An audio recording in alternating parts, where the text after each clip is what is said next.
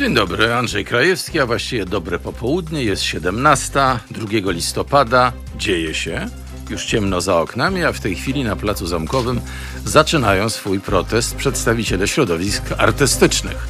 E, dołączają do dołączają, to znaczy oczywiście mają protest osobny, ale, ale dzisiaj rano protest zaczęli e, porozumienie rezydentów, lekarze i lekarze z porozumienia rezydentów, no a od którego już chyba dziesiąty dzień e, od wyroku Trybunału Konstytucyjnego pani magister Julii Przyłębskiej trwają w całym kraju ogromne, podobno największe od 1945 roku e, protesty przede wszystkim kobiet, ale nie tylko kobiet.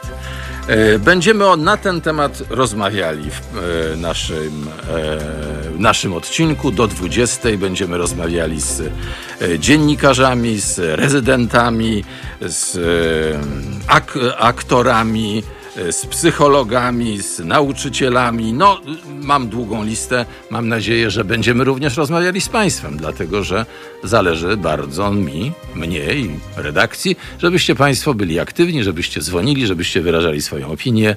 Zapraszam.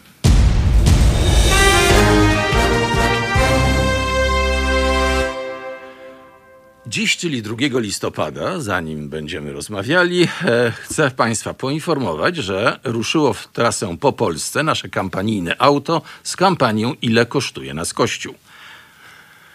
E, pierwsza tego, to pierwsza tego typu wyjątkowa kampania społeczna w Polsce. Jest ona możliwa wyłącznie dzięki Państwa hojności, Państwa zaangażowaniu finansowemu na stronie www.zrzutka.pl ukośnik kampania. Do końca marca 2021 roku, czyli najbliższego marca, samochód odwiedzi kilkanaście miast w całej Polsce, spędzając w każdym z nich 7 dni. W Warszawie będzie między 2 a 8 listopada, w Białym Stoku od 9 do 15, w Białej Podlaskiej od 16 do 22 listopada i w Lublinie do 29 listopada, a potem pojedziemy dalej w Polskę. Nasza zrzutka będzie trwać nieprzerwanie, ponieważ uważamy, że kampanijne auto z pytaniem, ile kosztuje nas Kościół, musi odwiedzić nie tylko duże miasta, ale również setki mniejszych ośrodków w całej Polsce. Te setki ośrodków, które protestowały ostatnio przeciwko wyrokowi Trybunału Konstytucyjnego, tak zwanego. A zatem, jeśli podzielacie Państwo nasze zdanie, to prosimy o wsparcie tej kampanii. Jeszcze raz www.zrzutka.pl ukośnik kampania. I to właśnie dzięki Wam, dzięki Państwu, cała Polska będzie mogła dowiedzieć się, że Kościół katolicki kosztuje nas prawie 20 miliardów złotych rocznie.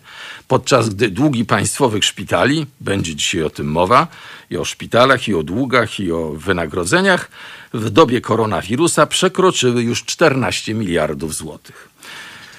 Halo, czy jest z nami e, pan Paweł Reszka? Dzień dobry, dobry wieczór. Dobry wieczór. Pawle, bardzo mi miło, że jesteś.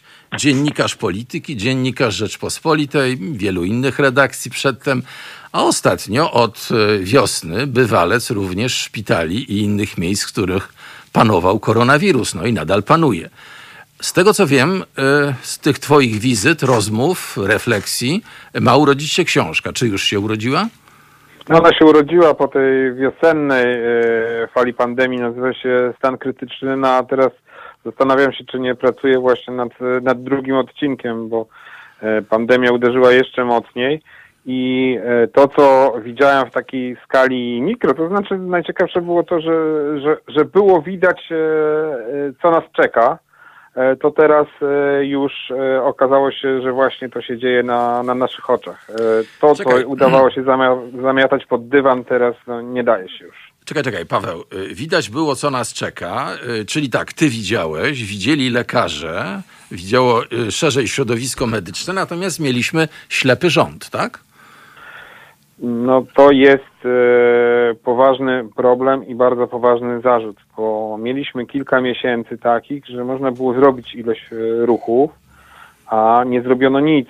Rząd się zajmował e, innymi rzeczami. No, wiemy, czym się zajmował, tak, tak, tak, niestety. Natomiast było, było no, kilka prostych ruchów było do, do zrobienia. Na przykład można było zacząć e, szkolić lekarzy, stażystów, którzy nie mają prawa do wykonywania zawodu, no ale w sytuacji takiej no, emergency mm -hmm. można byłoby ich na przykład wyszkolić w obsłudze e, respiratorów. Tych nieszczęsnych, Obsługa respirator, Mhm. respiratora to jest kilka lat ciężkiej specjalizacji, ale e, anestezjologicznej, ale no, jeżeli jest wojna, no to respirator może obsługiwać i lekarz stażysta przeszkolony.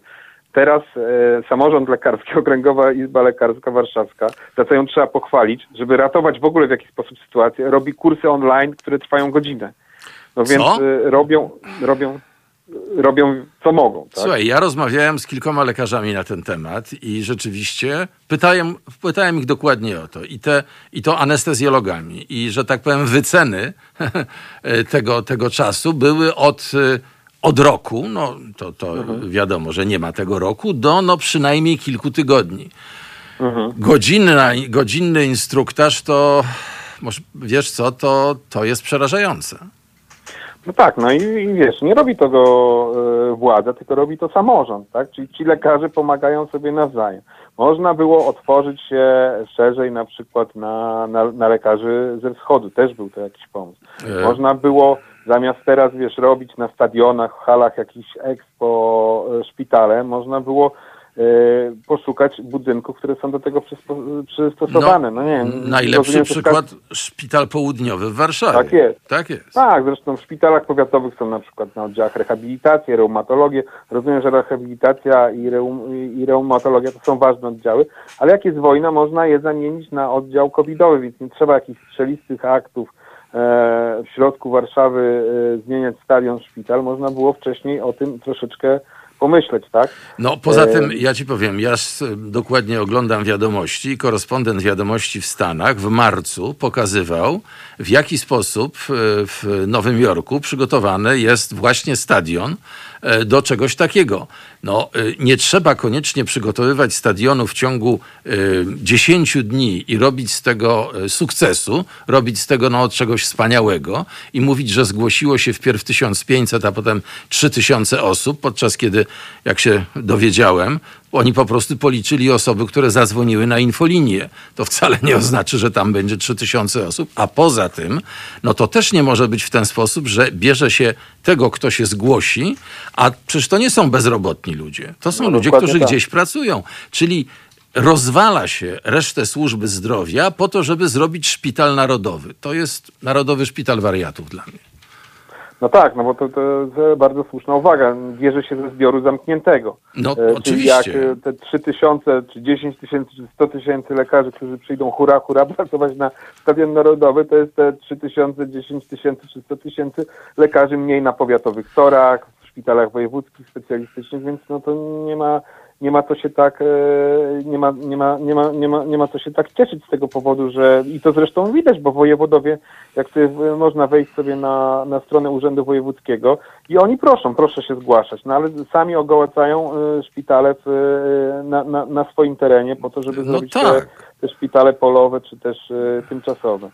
Wiele rzeczy można było zrobić. No, na przykład można było dostosować e, bazę prawną, przyjąć ustawy. Tak? No, w zeszłym tygodniu próbowano przyjąć ustawę covidową na, na kolanie, no i e, okazuje się, że nie No udało przecież, się jej przyjąć. no przecież z tą ustawą to, był, to, to jeszcze takiego cyrku nie było, ponieważ ustawa, która była niepodpisana przez prezydenta, Tak została jest. znowelizowana, po czym minister wydał, już nie wiem, chyba edykt ministerialny, bo trudno to nazwać, yy, który jakby odkręcał to jeszcze raz. Yy, Bo jeszcze przedtem był Senat, który właśnie dał więcej pieniędzy, potem był yy, Sejm, który dał mniej pieniędzy. Yy, No, no po prostu coś niesłychanego. No tak, a można było to sobie zrobić e, w lipcu, można było to przygotować i omówić e, tak, żeby... No, w lipcu dla służby, dla służby zdrowia, choć powinno się mówić o ochronie zdrowia, no to były oklaski. Pamiętasz te wspaniałe ujęcia, jak premier klaszcze, jak y, pan prezydent klaszcze, no Jarosław Kaczyński jakoś nie klaskał. E, No i No może dużo było aktów strzelistych. Jak wprowadzaliśmy maseczki, to największym samolotem największy świata, samolot świata, tak. To po prostu, to po prostu absurd, absurd niesłychany. Ale słuchaj, ja, ja właściwie tak naprawdę to chciałem od ciebie usłyszeć jedno. Czy, bo ja trochę rozumiem zarzuty, yy, znaczy obronę władzy w ten sposób. No mieliśmy na głowie e, wybór prezydenta, to dla nas było najważniejsze. Nie byliśmy w stanie zająć się tym. Epidemia jakby się zmniejszała, prawda, i cała propaganda. Byliśmy nastawieni na to, żeby ludzie poszli głosować tego 12 lipca. No dobrze, ale od 12 lipca to mamy co najmniej sierpień, wrzesień, październik, trzy pełne miesiące, które można było już, mając prezydenta, mając polityczne zadanie wykonane, można było się zająć przygotowaniem do drugiego ataku COVID-u. Dlaczego oni nic nie zrobili także w tym czasie? No, dobre, dobre pytanie, ale pewno, pewno nie do mnie. Mnie się tak No wydaje, tak. Że, że, że, trochę, że, że, że trochę ta sytuacja, e, kiedy ten COVID w miarę, w miarę e, delikatnie się oprzedł e, z nami, no oczywiście na tle tak, innych No, krajów, e, wszystko, mogła, wszystko względne, tak, oczywiście. tak, mogła uśpić władzę, no a teraz mamy problem dramatyczny. Jak wchodziłem ostatnio na, na strony urzędów wojewódzkich, to w niektórych województwach są po cztery miejsca respiratorowe, Tak, mhm. w których po zero. Moja koleżanka robi właśnie w garażu przyszpitalnym, e, otwiera SOR, bo nie ma już gdzie kłaść pacjentów. Kolega mówi, że podjechała karetka pod jego SOR e, już bez tlenu, to e, wystawił jej wężyk i ze szpitala podawał tlen, nie mógł przyjąć pacjenta do szpitala, bo, bo w szpitalu nie ma miejsca. Mieleckie pogotowie ogłosiło się, że prosi ludność e, o to, żeby dostarczało 2 i 10 kilogramowe butle tlenowe, bo, bo nie ma tlenu. Ochotnicza Straż Pożarna odpowiedziała. No i tak dalej, i tak dalej, i tak No i dalej. popatrz, Łącznie- i, i oglądam wiadomości żadnej takiej wiadomości w nich nie było. No tak, ale no to, to, Tak. to wiadomo, że... że Nie, ale to jest stało- skandal, rozumiesz? To jest skandal. Po prostu ja tego nie mogę odpuścić. No, dlatego o tym mówię. Przepraszam. Nie, nie, no to słusznie, że mówisz. Ja raczej oglądam wiadomości y, po to, żeby y, zrozumieć, y, y, jakie są przekazy dnia, to, y, jakie no, Nowogrodzka wymyśla hasła do, do powtarzania. No to, to o to chodzi. To już raczej z, z dziennikarstwem od dawna No. nie ma nic y, wspólnego. Raczej się Nie, no dobrze, tak, ale przepraszam cię, ponad 2 miliony ludzi, ponad 2 miliony ludzi ogląda wiadomości nie po to, żeby analizować przekazy z Nowogrodzkiej, tylko po to, żeby chłonąć tę propagandę. I to jest skandal. Za to 2 miliardy na to poszły. Idą na to 2 miliardy. No, zgadzam się. No to dobrze, to dobrze, że się zgadzamy. Niewiele to sprawy porusza. A powiedz mi, e, a powiedz mi, jeśli chodzi o tę drugą książkę, e, na czym chciałbyś się skupić?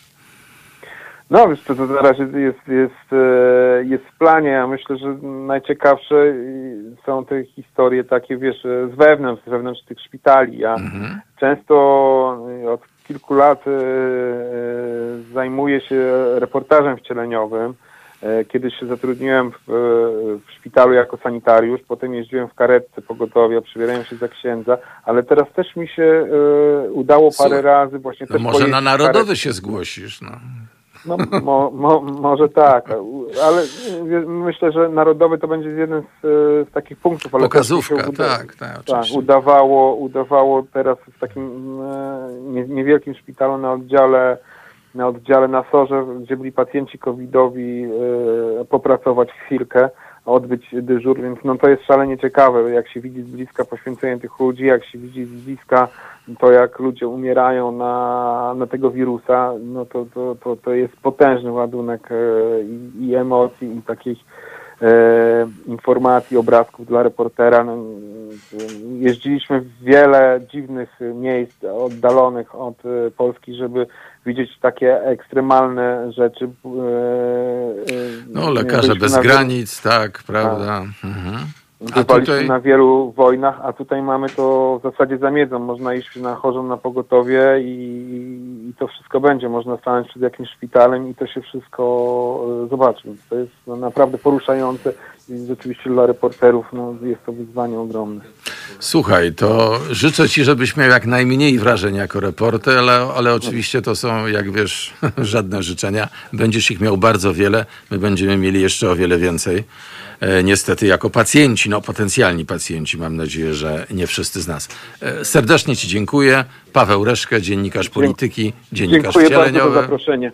E, bardzo było mi miło. Na razie. Trzymaj się. Cześć. Na razie. Do zobaczenia i usłyszenia. Panie Pawle, zagramy. Streets of Philadelphia na Łukaszu. To wspaniała piosenka. Czemu nie zapowiedziałeś? bym się bardziej kiwał. Dobrze. E, porozumienie rezydentów dzisiaj napisało coś takiego. Nie możemy pogodzić się ze stratą i poczuciem, że można było jej uniknąć dzięki odpowiednim przygotowaniom. Chodzi oczywiście o COVID.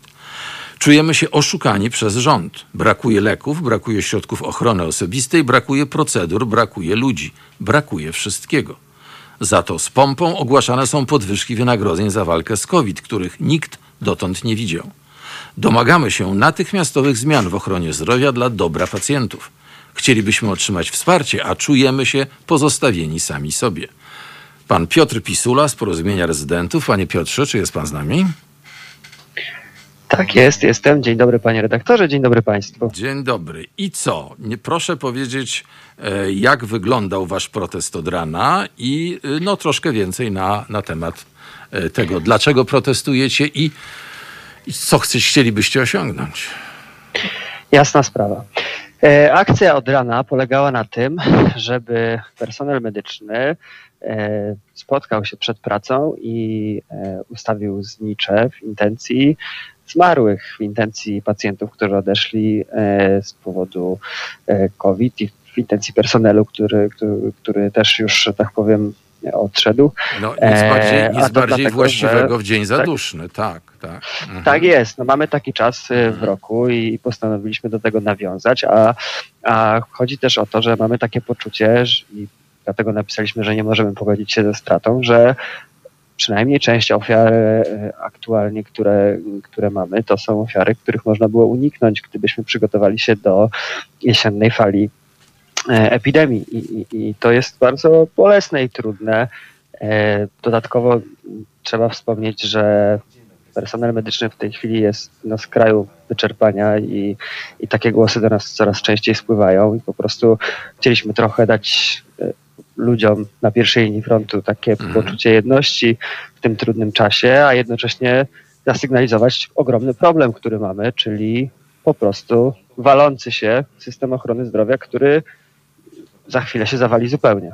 No, y przyjmuję to z niepokojem, ze smutkiem, z przerażeniem, to trudno nawet y, powiedzieć, ale muszę panu powiedzieć, że ten wasz protest nie został potraktowany tak, jak choć no, kiedy był ten e, wasz głodowy protest? W 2018, o ile pamiętam, prawda? Jakoś jesienią. On się Jesienią od... 2017 Nawet i 17. on zakończył się, on zakończył się, że tak powiem, jakby negocjacjami. Negocjacjami z nowym ministrem, tak, roku już też nie ma. Tak. porozumienie. Tak, tak, tak. Tylko wie pan, e, to było w szpitalu, w warszawskim szpitalu, tym najnowocześniejszym, pediatrycznym. E, widziałem zdjęcie, rano rzeczywiście stanęły tam lampki, no, z tym, że o godzinie 10 dyrekcja kazała je sprzątnąć. E, I ja myślę, że to jest symptomatyczne. E, e, dla was były oklaski, dla ochrony zdrowia, latem były oklaski. Teraz dla kogoś są pieniądze. O właśnie, czy pan może mi powiedzieć, kto dostanie te pieniądze, te, te mityczne, czy negocjowalne 200%, e, o które była taka awantura w Sejmie i które wreszcie podobno pan minister zdrowia, pan Niedzielski dał jakimś swoim edyktem?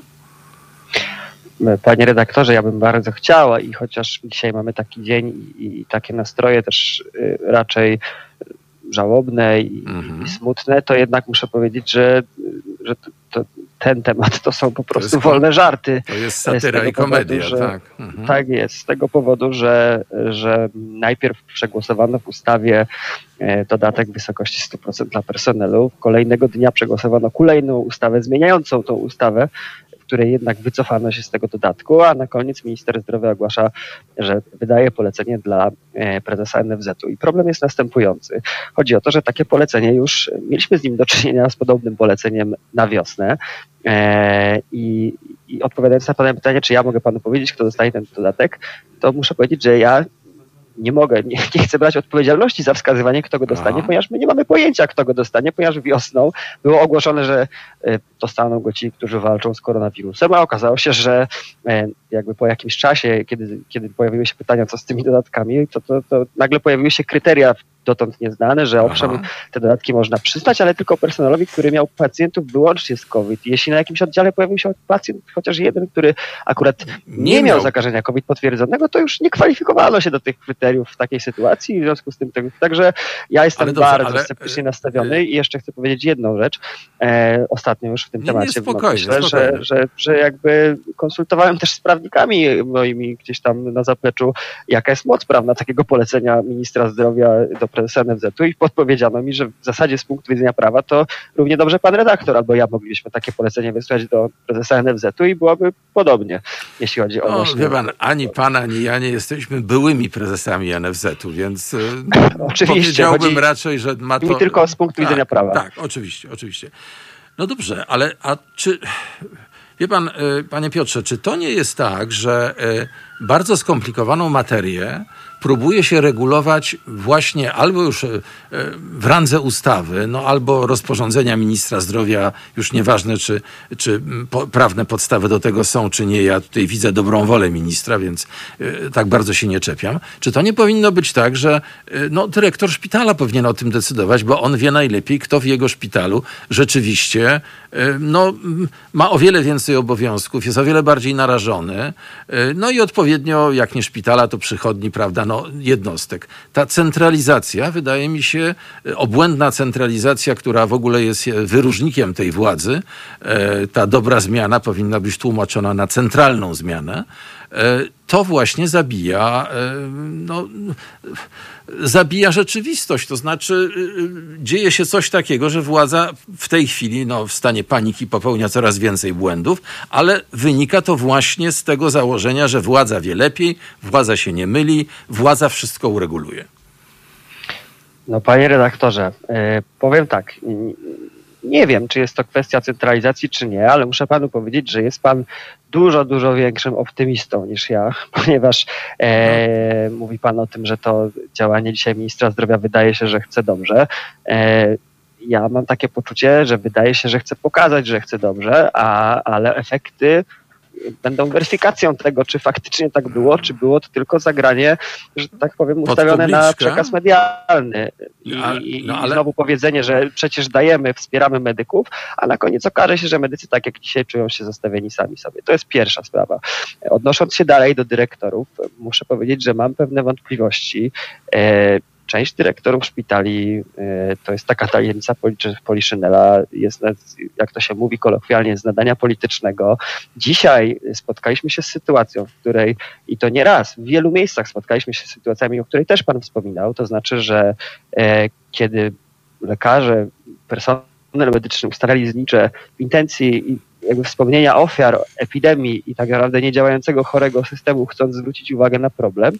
Nie to było nie to w godzinach pracy, zabraniał... tylko przed pracą, tak. Tak, mhm. a, ale to nawet nie chodzi o to, kiedy to zrobili, czy nie o samych pracowników, tylko o, o, o to, że ten efekt jakby tej akcji zwrócenia uwagi na problem był dla niektórych dyrektorów chyba na tyle jakby nie do przyjęcia i na tyle jakoś bolesny wizerunkowo wydaje się, że w wielu szpitalach ochroniarze na przykład, czy inny personel, który jest do tego wyznaczony, otrzymali polecenia, żeby natychmiast po prostu usuwać te znicze zaraz po ustawieniu. I ja się zastanawiam, ja rozumiem, gdyby, gdyby nie wiem, gdyby rozpalić ognisko tak, pod szpitalem, e, czy no tak, cokolwiek, tak, to, to byłoby to jakiś problem. Tak, albo, zabaryka albo, tak, albo, tak. albo zabarykadować bramę, ale przecież to jest przyjęty zwyczaj, żeby ustawić znicz w intencji ofiary, e, tak naprawdę e, można powiedzieć epidemii, ale z drugiej strony też chciałbym podkreślić, że to nie do końca są ofiary epidemii sensu stricte, tylko epidemii, z którą walczy niewydolny od dawna system i w, i w tym kontekście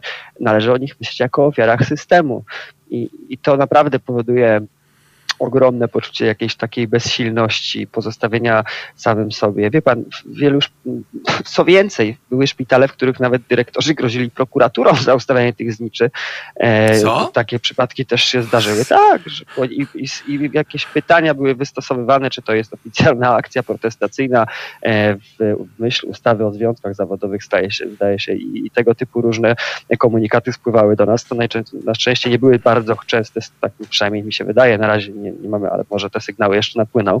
Natomiast no, zmierzam do tego jeszcze i chciałbym to podkreślić, że, że, że naprawdę nastroje w środowisku są coraz gorsze. Nie dlatego, że ludzie, nie wiem, nie chcą, tak, udzielać pomocy i Mhm. personel nie chce pracować, wręcz przeciwnie. Ta, ta cała akcja ma też swoje hasło leczymy mimo wszystko, bo chcemy pokazać jak bardzo jest źle, ale jednocześnie podkreślamy, że cały czas jesteśmy z pacjentami, tylko problem jest taki, że ten system i tak wysysa po prostu siły życiowe z człowieka.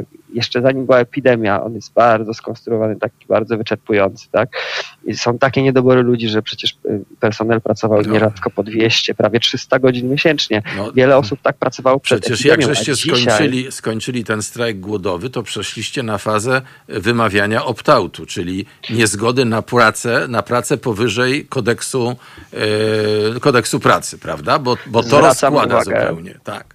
Tak jest i zwracam uwagę jeszcze, że to nie jest kodeks pracy w takim rozumieniu codziennym każdej innej pracy, tylko że tygodniowa norma czasu pracy w e, ochronie zdrowia wynosi 48 godzin, ponieważ bierzesz tam e, pod uwagę dyżury, czyli w zasadzie można Mhm. powiedzieć o 8 godzin więcej niż w normalnej sytuacji i opt-out jest zgodą na pracowanie powyżej tych 48 godzin. Tak. Dlatego my tutaj mówimy czasami o 200, prawie 300 godzinach.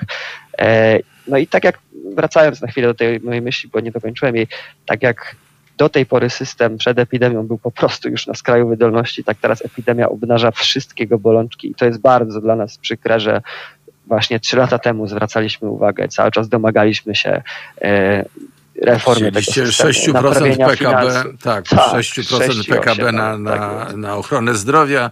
Zostaliście oszukani y, matematycznie, powiedziałbym, czy statystycznie, bo przecież to, co było podpisane, okazało się, że opierało się na danych y, rok wcześniej, więc no, Boże, ten rząd oszukiwał już wtedy, no, od początku. No dobrze, y, panie. Podsumowując, Piotrze, jeśli tak, mogę ostatnie zdanie. Właśnie. E, ponieważ w tym wszystkim ten system został nieprzygotowany i, i to teraz wychodzi, że podejmowane są szybkie działania, gaszenie pożarów, tu brakuje wszystkiego. Brakuje środków ochrony osobistej, leków, brakuje procedur, jasnych, jakichś klarownych e, wytycznych, jak działać. Każdy szpital radzi sobie sam. Poczucie bezsilności i poczucie zostawienia sobie i braku wsparcia wśród personelu cały czas narasta i coraz więcej pojawia się głosów o tym, że powinniśmy protestować i to jest bardzo ogromne wyzwanie, to jest bardzo trudne, No, bo jest tak naprawdę najgorszy epidemii, z punktu tak, widzenia Najgorszy z moment. punktu widzenia najgorszy moment, a z drugiej strony to nie jest tak, że, że, że to nie jest powiązane. Po prostu zrobiło się już tak trudno, że personel, który normalnie jest przyzwyczajony do tego, że, że łata ten system po prostu własnym zaangażowaniem, jeszcze słysząc, że nie jest zaangażowany wystarczająco, co można było słyszeć z jednego z słyszałem polityków, to. Mhm. to dzisiaj po prostu ludzie już horror, nie dają tak. radę psychicznie. Nie dają rady psychicznie Dobrze. i ja się Panie- obawiam. tak. Domagamy się Mhm. zmian, po prostu, jak najszybciej. Panie Piotrze, to żeby. No, powiedział pan, jestem optymistą. Ja jestem z natury optymistą, inaczej bym nie siedział przy tym mikrofonie. Ja w tej też stacji, i to w tej sytuacji. Tak, w tej stacji, w tej sytuacji. Więc gdyby pan mógł powiedzieć o jednym posunięciu, nawet małym, które można zrobić i które by chociaż zaczęło poprawiać sytuację. Ma pan pomysł na takie posunięcie?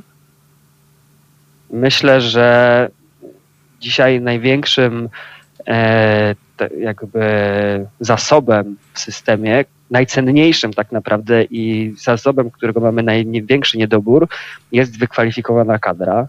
I, i e, myślę, że po prostu jest, może powiem tak ogólnie, że wszelkie działania, które spowodują, że zadbamy o tą kadrę i możemy ją wesprzeć w jakikolwiek sposób, będą dobre. To może być na przykład e, właśnie wyznaczenie jasnych procedur i dostarczenie odpowiedniej ilości środków ochrony osobistej, żeby ludzie nie zarażali się w pracy. To może być na przykład wycofanie się z tego, co zostało wprowadzone w kontekście tekst testów na koronawirusa. Nie wiem, czy pan wie, ale aktualnie sytuacja jest taka, że normalny obywatel, normalny w sensie nie będący pracownikiem Mhm. ochrony zdrowia, kiedy zrobi sobie test na koronawirusa, idzie obowiązkowo na kwarantannę. Natomiast pracownicy systemu ochrony zdrowia, kiedy zrobią sobie test na koronawirusa, to nie idą na kwarantannę do czasu otrzymania wyniku, tylko wracają do pracy, bo No, tak bardzo brakuje ludzi. Kolejna sprawa, może, może należałoby odciążyć personel z obowiązków biurokratycznych, na przykład No. wprowadzając obiecane sekretarki medyczne, które mieliśmy w porozumieniu z 2018 Które- właśnie, roku i właśnie. nikt ich nigdzie nie zobaczył aż do dziś. Y, Jest Moglibyśmy bardzo długo rozmawiać, działań. panie Piotrze, nie możemy Tak. tak długo. Ja panu tylko powiem, 7 lat spędziłem w Stanach, tam też miałem y, kontakt z no, ochroną zdrowia jakiś tam. I to było ponad 30 lat temu. I sekretarki medyczne, asystenci i tak dalej w pełnym rozkwicie. To kompletnie inaczej wyglądało. Minęło 30 lat, jest, nie wiem jak w Stanach, ale wiem jak jest w Polsce, jest fatalnie. No i tym pesymistycznym akcentem zakończymy rozmowę. Porozumienie rezydentów. Pan Piotr Pisula. Rezydenci protestują, zapalają świeczki, a dyrektorzy świeczki gaszą, wynoszą i wygląda to bardzo źle. Serdecznie panu dziękuję i życzę, żeby cud się stał, bo chyba inaczej nie będzie lepiej. Dziękuję panie redaktorze, dziękuję państwu. No i Do wierzymy, usłyszenia. że się uda. Kłaniam się. dziękuję.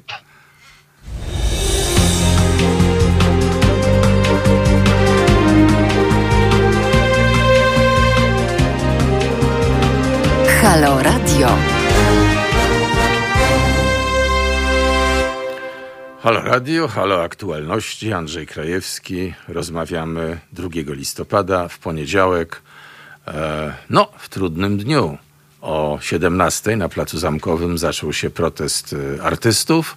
Od rana trwa protest e, rezydentów, rezydentów w szpitalach. Rozmawialiśmy przed chwilą z panem Piotrem Pisulą. Ta rozmowa nie była optymistyczna. Porozmawiamy teraz z innym lekarzem, z panem Marcin, doktorem Marcinem Rawiczem. Marcinie, jesteś z nami? Halo? Jestem, dzień tak, dobry. Tak, bardzo mi miło. Jestem. Świetnie, bar, jesteśmy już na antenie.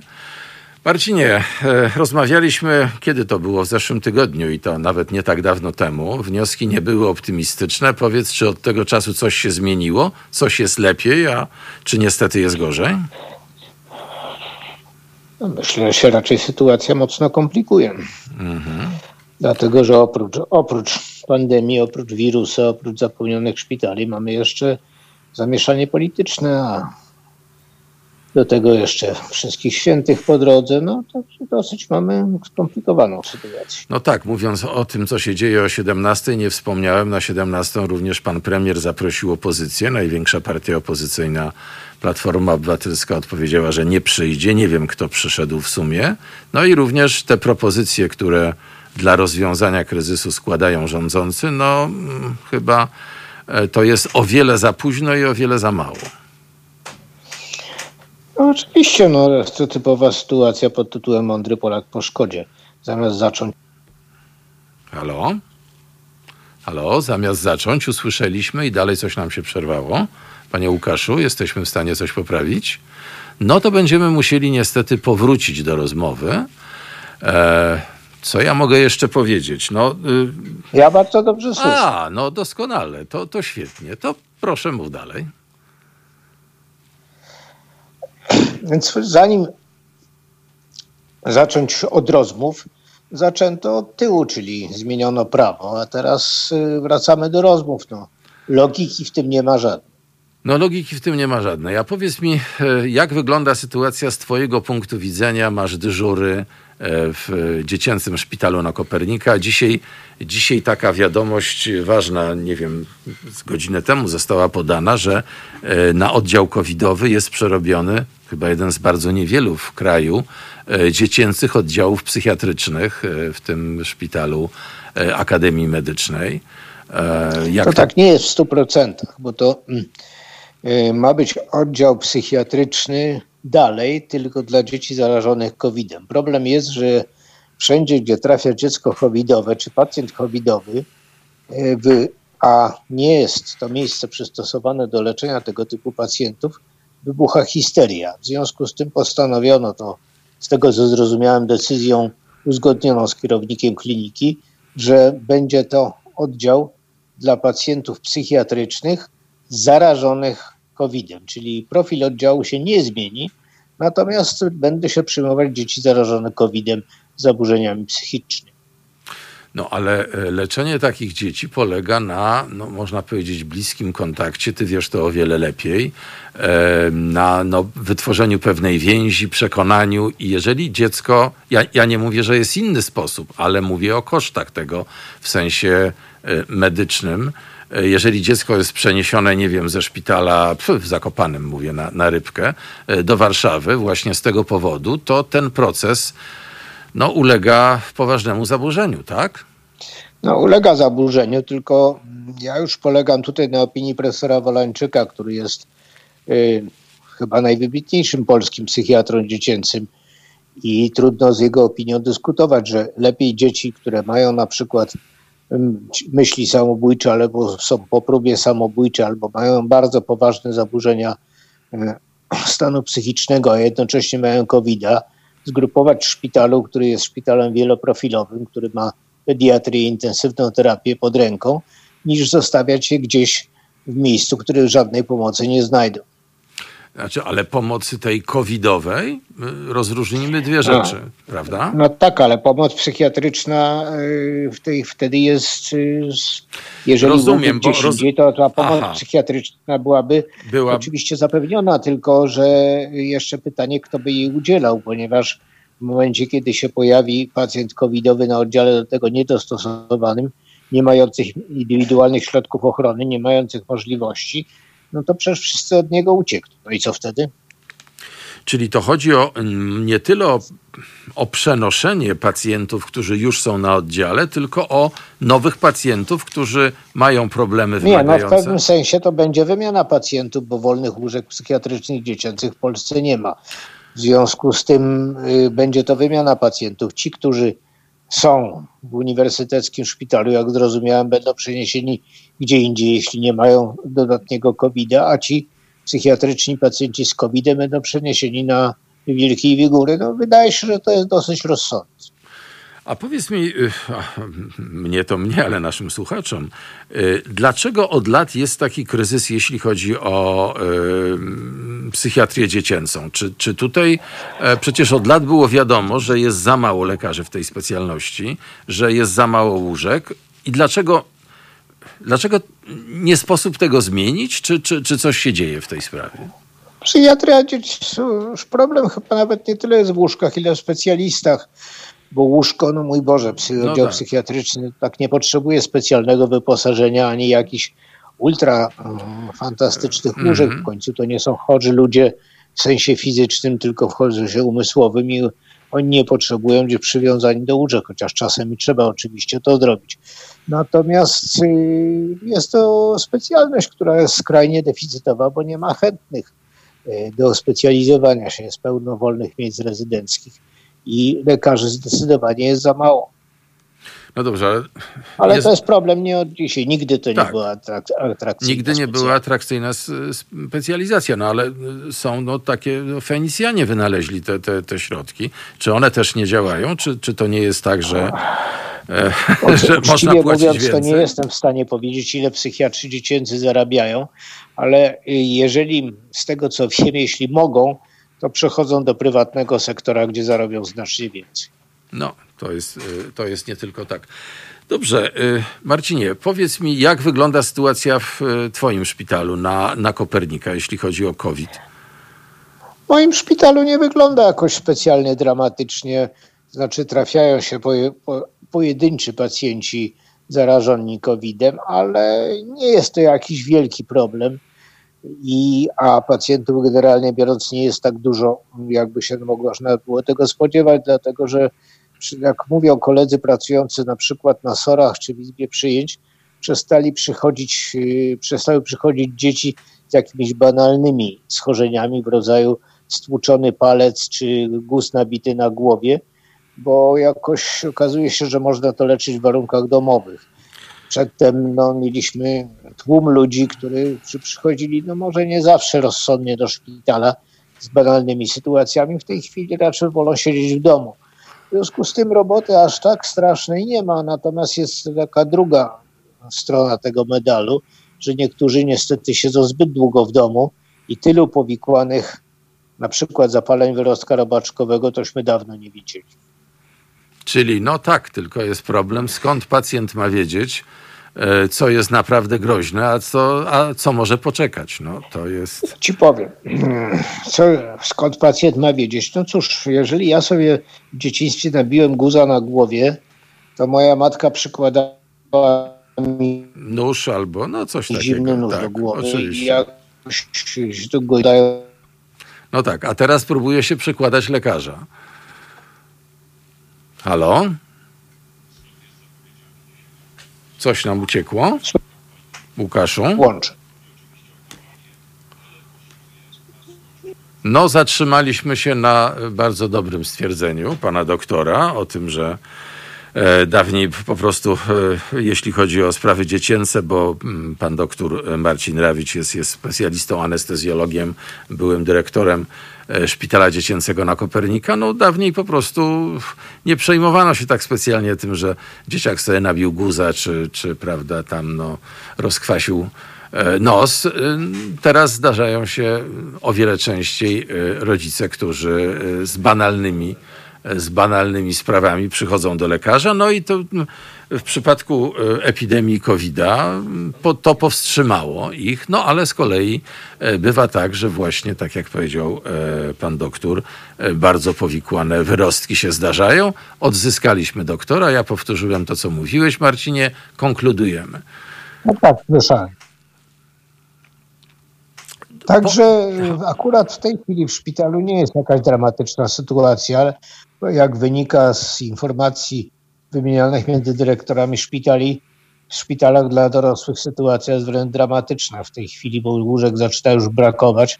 Jutro, z tego co wiem, otwiera się już, otwierają się już łóżka na stadionie, które będą dużym odciążeniem dla dorosłych szpitali, a poza tym zaczynają chorować i umierać coraz młodsi ludzie. Tak.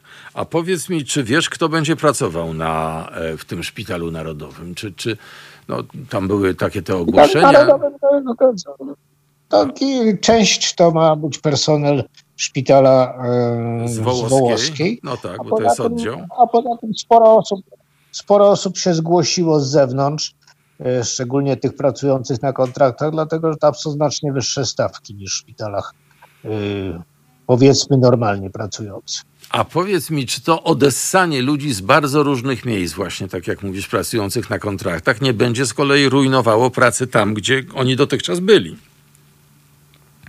Twierdzono, twierdzono że nie. Na przykład jest jedna osoba z mojego szpitala się tam zatrudniła, ale, żeby, ale yy, dyżurów u nas nie odwołała, więc no, ludzie raczej starają się być poważni. No, nie będą rzucali szpitali, żeby lecieć swoich, żeby lecieć nad stadion, no bo z prostej przyczyny stadion będzie jakiś czas, czas. funkcjonował, mhm. przestanie, a do swojego miejsca pracy trzeba wrócić. Ale jak sam wspomniałeś, odkąd nie wynaleźli pieniądze. No dobrze. Cieszę się, że ta nasza rozmowa nie była aż tak pesymistyczna, jednak wiek robi swoje. Jesteśmy starsi, mamy więcej doświadczenia i więcej dystansu to dobrze. No, szczególnie w takich sytuacjach on się bardzo przydaje. E, zdrowia życzę, serdecznie dziękuję. Pan doktor Marcin Rawicz, dziękuję, anestezjolog. Wszystkiego dobrego. Dziękuję Trzymajmy bardzo. się. Dziękuję, do widzenia.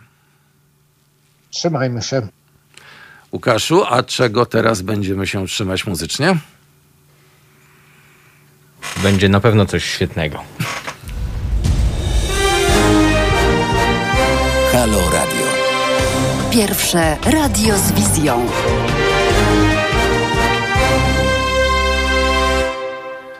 Halo Radio, halo aktualności, halo Andrzej Krajewski. Witam Państwa w drugiej godzinie programu. E, chciałbym zacząć od czegoś, o, o czym już mówiliśmy, ale warto o tym przypomnieć, bo dzisiaj właśnie, 2 listopada, wyruszyło w trasę po Polsce nasze kampanijne auto z kampanią, z hasłem Ile kosztuje nas Kościół? Otóż jest to pierwsza tego typu wyjątkowa kampania społeczna w Polsce i jest ona możliwa dzięki Państwu, dzięki temu, że y, zrzucacie się Państwo na stronie www.zrzutka.pl ukośnik kampania. Możemy czerpać stamtąd środki.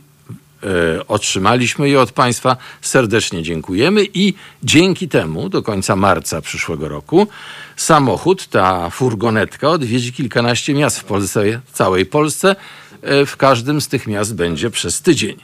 E, w najbliższych dniach od 2 do 8 listopada będzie w Warszawie, potem w Białymstoku, kolejny tydzień 16-22 listopada w Białej Podlaskiej, a koniec tego miesiąca 23-29 to Lublin.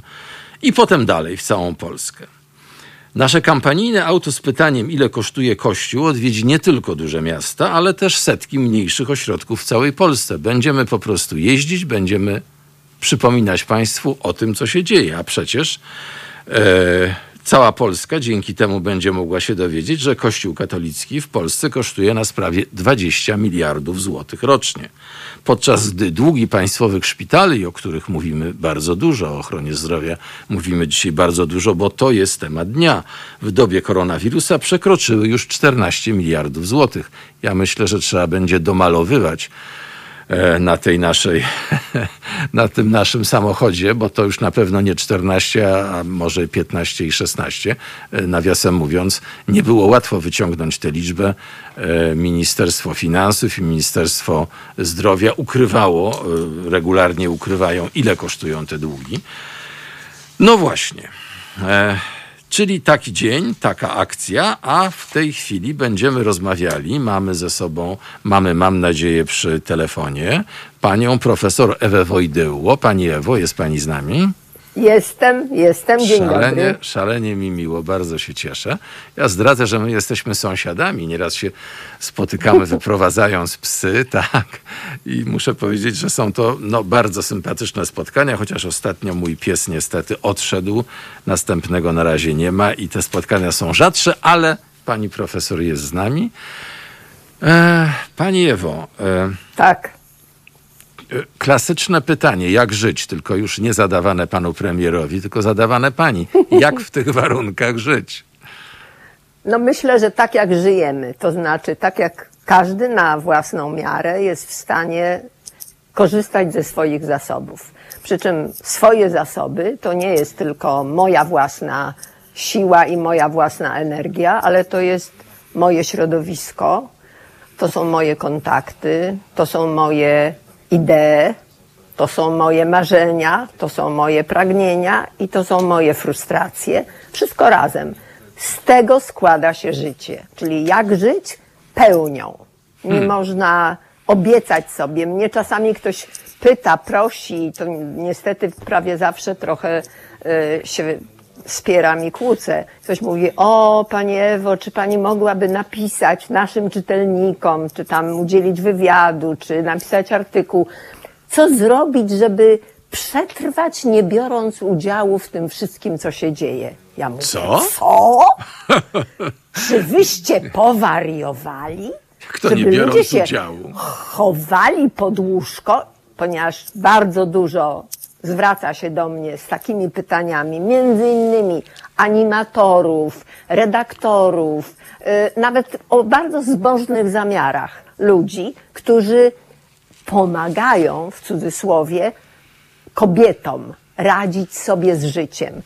Im liczą na to, że ja nagle stanę się y, stronniczką kogoś, kto chce te kobiety jeszcze głębiej do szafy schować, jeszcze głębiej wcisnąć pod łóżko.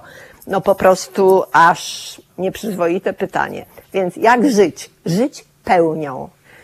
No dobrze, ale, ale jak żyć na pełnią? Na miarę zasobów, biorąc we wszystkim udział, co cię porusza.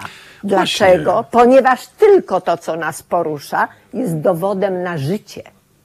Gdybyśmy zastygli i wyobrażamy sobie, są czasami takie momenty, czasami pod wpływem szoku, czasami wymuszone jakąś opresją, a czasami z przemęczenia, które wyłącza wszystkie władze człowieka. Czyli mogą być różne, różne powody, dla których nagle na poziomie uczuć, na poziomie przeżyć, mamy równą taflę nieruchomej wody. Mamy czeluść, która się nie, nie rezonuje, nie odbija rzeczywistości. Prawdę mówiąc, na tym polega śmierć. Po cichutku to sobie powiedzmy. Ojej. Ojej, no dobrze, ale tak, jeśli to trzeba jeszcze. brać udział, trzeba. trzeba jeśli to trzeba... jeszcze nie jest śmierć, właśnie, to trzeba no. brać udział. I powiem, tak. I powiem pani, że mi pani zaimponowała, e, no wielokrotnie, ale ostatnio tym stwierdzeniem, że była pani na protestach, bo ja przyznam się, e, byłem tutaj pięć godzin w radio, to chodzi o ten, o ten, ten piątek. Byłem tutaj, prowadziłem przez pięć godzin w radio i mówiąc szczerze, nie dałem już rady pójść, ale też trochę się obawiałem. E, a jak to jest? Czy, czy, czy pani się nie obawiała? No jesteśmy Nie, w podobnym nie. wieku. No właśnie. No. Nie, dlatego że, dlatego, że y, po pierwsze na innych, nawet wcześniejszych, przedpiątkowych protestach zobaczyłam bardzo łatwo, zresztą pamiętam to z protestów kodowskich, które były No też, mdłe no. i mdłe, jałowe i po prostu były starcze. No Więc były starcze, dni- ale e, chciałem powiedzieć, że też były e, liczne. O, o to mi chodziło. No ale tak, i co się tam działo? Jak ktoś chciał, to się znajdował w kipiszu. Ale jak ktoś nie chciał, a ja chodziłam na niektóre protesty z wówczas bardzo ciężko chorym moim mężem, jeszcze przed, zanim umarł. Chodziliśmy, ja go zabierałam, pilotowałam, wysiadaliśmy gdzieś z taksówki czy z jakiegoś samochodu y, y, w dużej odległości pod Sejmem, czy pod Pałacem Prezydenckim, czy pod sądami i byliśmy z Wiktorem. I pan Wiktor I- właśnie, tak, tak, tak. I pan można było, Mhm. i można było nie dostawać się do tego jądra gęstego, takiego Mhm. za, y, zaciśniętego. To samo teraz. Jak ktoś chciał obejmować się i iść ławą, tak, I ale jak ja tak. na przykład. Mhm. Jak Tak. ja, ja, ja byłam z przyjaciółką i nawet zgubiłyśmy się. I mogłam zrobić dwa kroki w prawo, dwa kroki w lewo i nikt, nikt nie napierał. Te manifestacje są po prostu happeningiem jakiegoś, jakiejś gigantycznej dojrzałości. Gigantycznej. A jednocześnie ponieważ robią to to, dzieci. Do, robią to dojrzałość, dzieci. tak, bardzo młodych ludzi. To jest wspaniałe. To, to tak, ale, ale ma to ten klimat właśnie jak, jak oni, jak wołamy wolność, to rozumiemy wolność. Czyli nikt nikogo, nie ma, nie ma po prostu atmosfery jakiegoś, jakiegoś, e, jakiejś kontroli, czego w tym państwie praktycznie nie ma gdzie zaznać. Bo nawet, nawet zamykanie cmentarza, czy kiedyś zamknięcie parków, to Tak. przecież nie była troska o obywateli, tylko kontrola. Więc Pamięta ta pani tych młodzież- policjantów pilnujących wejść do parku? Przecież to był No, taki pamiętam. absurd. No pamiętam. Ja podjeżdżałam na rowerze na Warszawiankę, wsiadałam, schodziłam do parku z rakietą, szłam na ściankę i proszę sobie wyobrazić, że ta ścianka była pokrzyżowana taśmami biało-czerwonymi, tylko na szczęście robili to policjanci, czyli ludzie kompletnie, kompletnie bez wyobraźni. Czyli powtykali cienkie słupki, które można było z miękkiej ziemi wyjąć i położyć. I potem sobie grałam, czy graliśmy na tych ściankach do momentu, dopóki nie, nie przyszło nas za dużo. Po czym wychodząc, zakładaliśmy z Z powrotem, te powrotem. same te- słupki. No tak, tak, oczywiście. Ale to, to po prostu tak, więc te absurdy, które one świat, to nie chodzi o to, że ktoś jest głupi albo że ktoś nie myśli swoją drogą, ale to przede wszystkim świadczy o tym, że ludzie mają odczuć ten gorący oddech na plecach. I to jest straszne, bo to jest ciągle policyjne myślenie. Policyjne z czasów, które pewnie od 49 czy od 52 roku zaczęło się w Polsce plenić, plenić i zostało. Ta cała formacja, która trzyma władzę, dokładnie ten sam, ten sam sposób relacji z, z ludźmi, z obywatelami. W ogóle nie, nie znają słowa obywatel. Znają słowo naród, znają słowo już, nie wiem, suweren, natomiast słowo Tak. obywatel w ustach żadnego, jakiegokolwiek tego rządowego przedstawiciela w ogóle się nie znalazło. Ale to nie przypadek. To nie kwestia wokabularza, którego nie opanowali. Tylko to jest przecież tak, on nie myśli, że drugi człowiek jest obywatelem. Więc żyjemy w takiej rzeczywistości i teraz naprawdę trudno na to nie reagować, albo nie zastanawiać się, albo nie rozmawiać o tym. Po prostu trudno. Jeżeli ktoś czuje, no to, to, to, to jest naturalnym odruchem. To jest, to, To jest dotykanie tego, co się czuje. Dobrze. Nazywanie słowami. Dobrze, Pani Ewo. Y, to dochodzimy do, do, do bardzo ważnej y, rzeczy, że y, władza jakoś tam odpowiada, pan prezydent coś składa, pan premier zaprosił kogoś tam, prawda, i, i ktoś poszedł. Ale tak naprawdę to przecież nie chodzi tylko o tak zwany trybunał pani Przyłębskiej. Nie chodzi tylko o aborcję, choć ona była tą iskrą i to jest bardzo poważna sprawa. Tu chodzi o znacznie więcej. I pytając, jak żyć, ja pytałem, jak żyć w sytuacji, w której no, to się roznało, że y, to nie chcemy trzech lat czekać na następne wybory, chcemy, żeby coś się zmieniło w jakiejś dającej się przewidzieć perspektywie dni, tygodni. Czy jest na to szansa, Pani zdaniem? To znaczy, ja myślę, że nawet jeżeli nie ma szansy, to ta szansa staje się rzeczywistością. Coś się dzieje. Już wiadomo, że dwunasty dzień y, ten rząd nie, nie jest w stanie odpowiedzieć sobie na elementarne pytanie, co mamy zrobić. Co mamy zrobić? Otóż pewnego dnia, jak zatrzymają swoją machinę propagandy i podejdą do pierwszego rzędu szeregu idącej młodzieży i powiedzą: Dobrze, słuchamy Was, to usłyszą.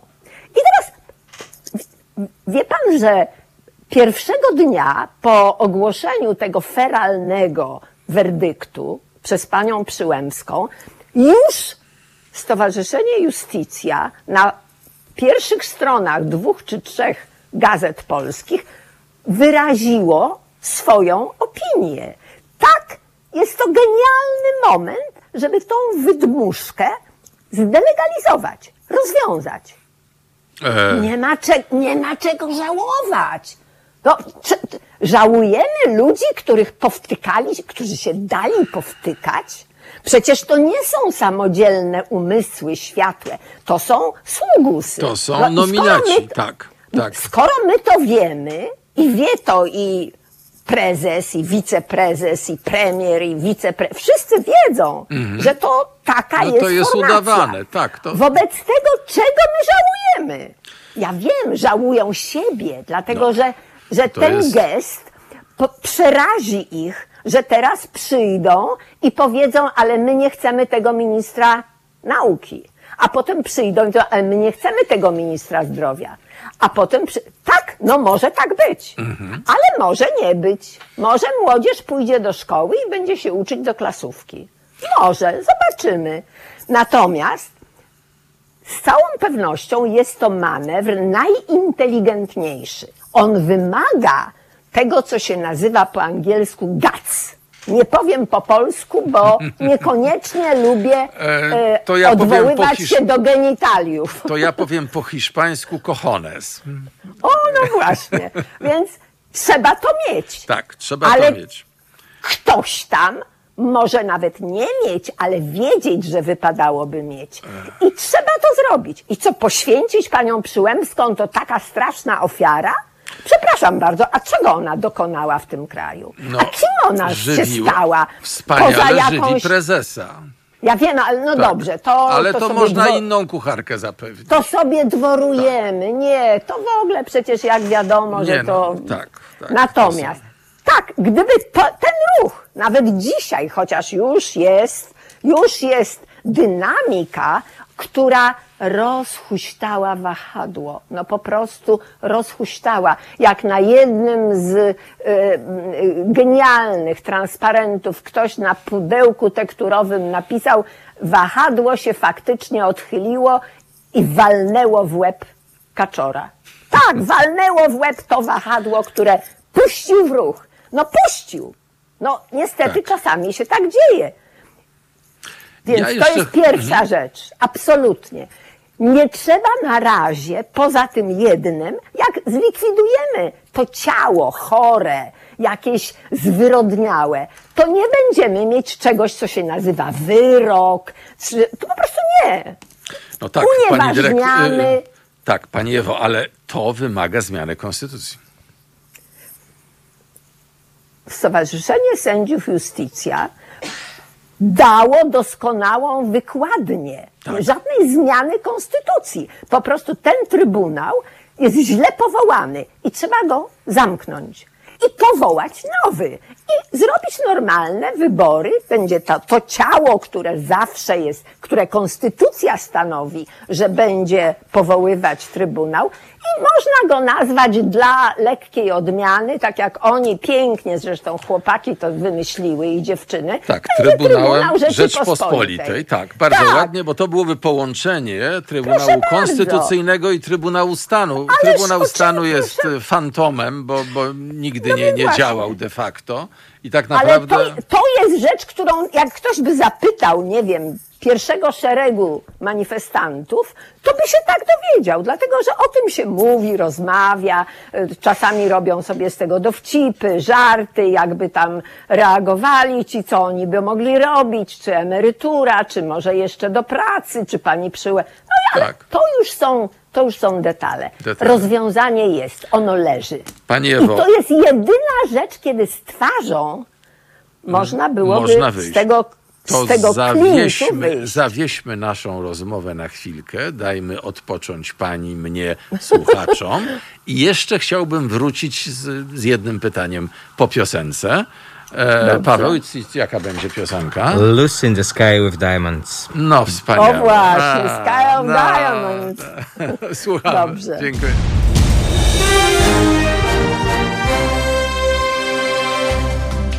Halo Radio. Pierwsze medium obywatelskie.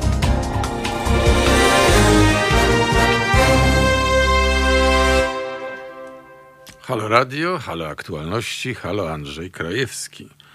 Ruszył program Chryzantach, przepraszam, ruszył program Chryzantemy Plus.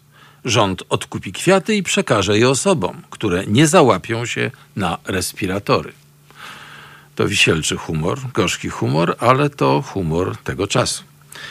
E, w tej części programu będziemy rozmawiali z panem Tomkiem Sikorą, weteranem, ulicznikiem, e, człowiekiem, który zafascynował mnie, ponieważ znalazłem na Facebooku e, taki jego wpis z zeszłego tygodnia.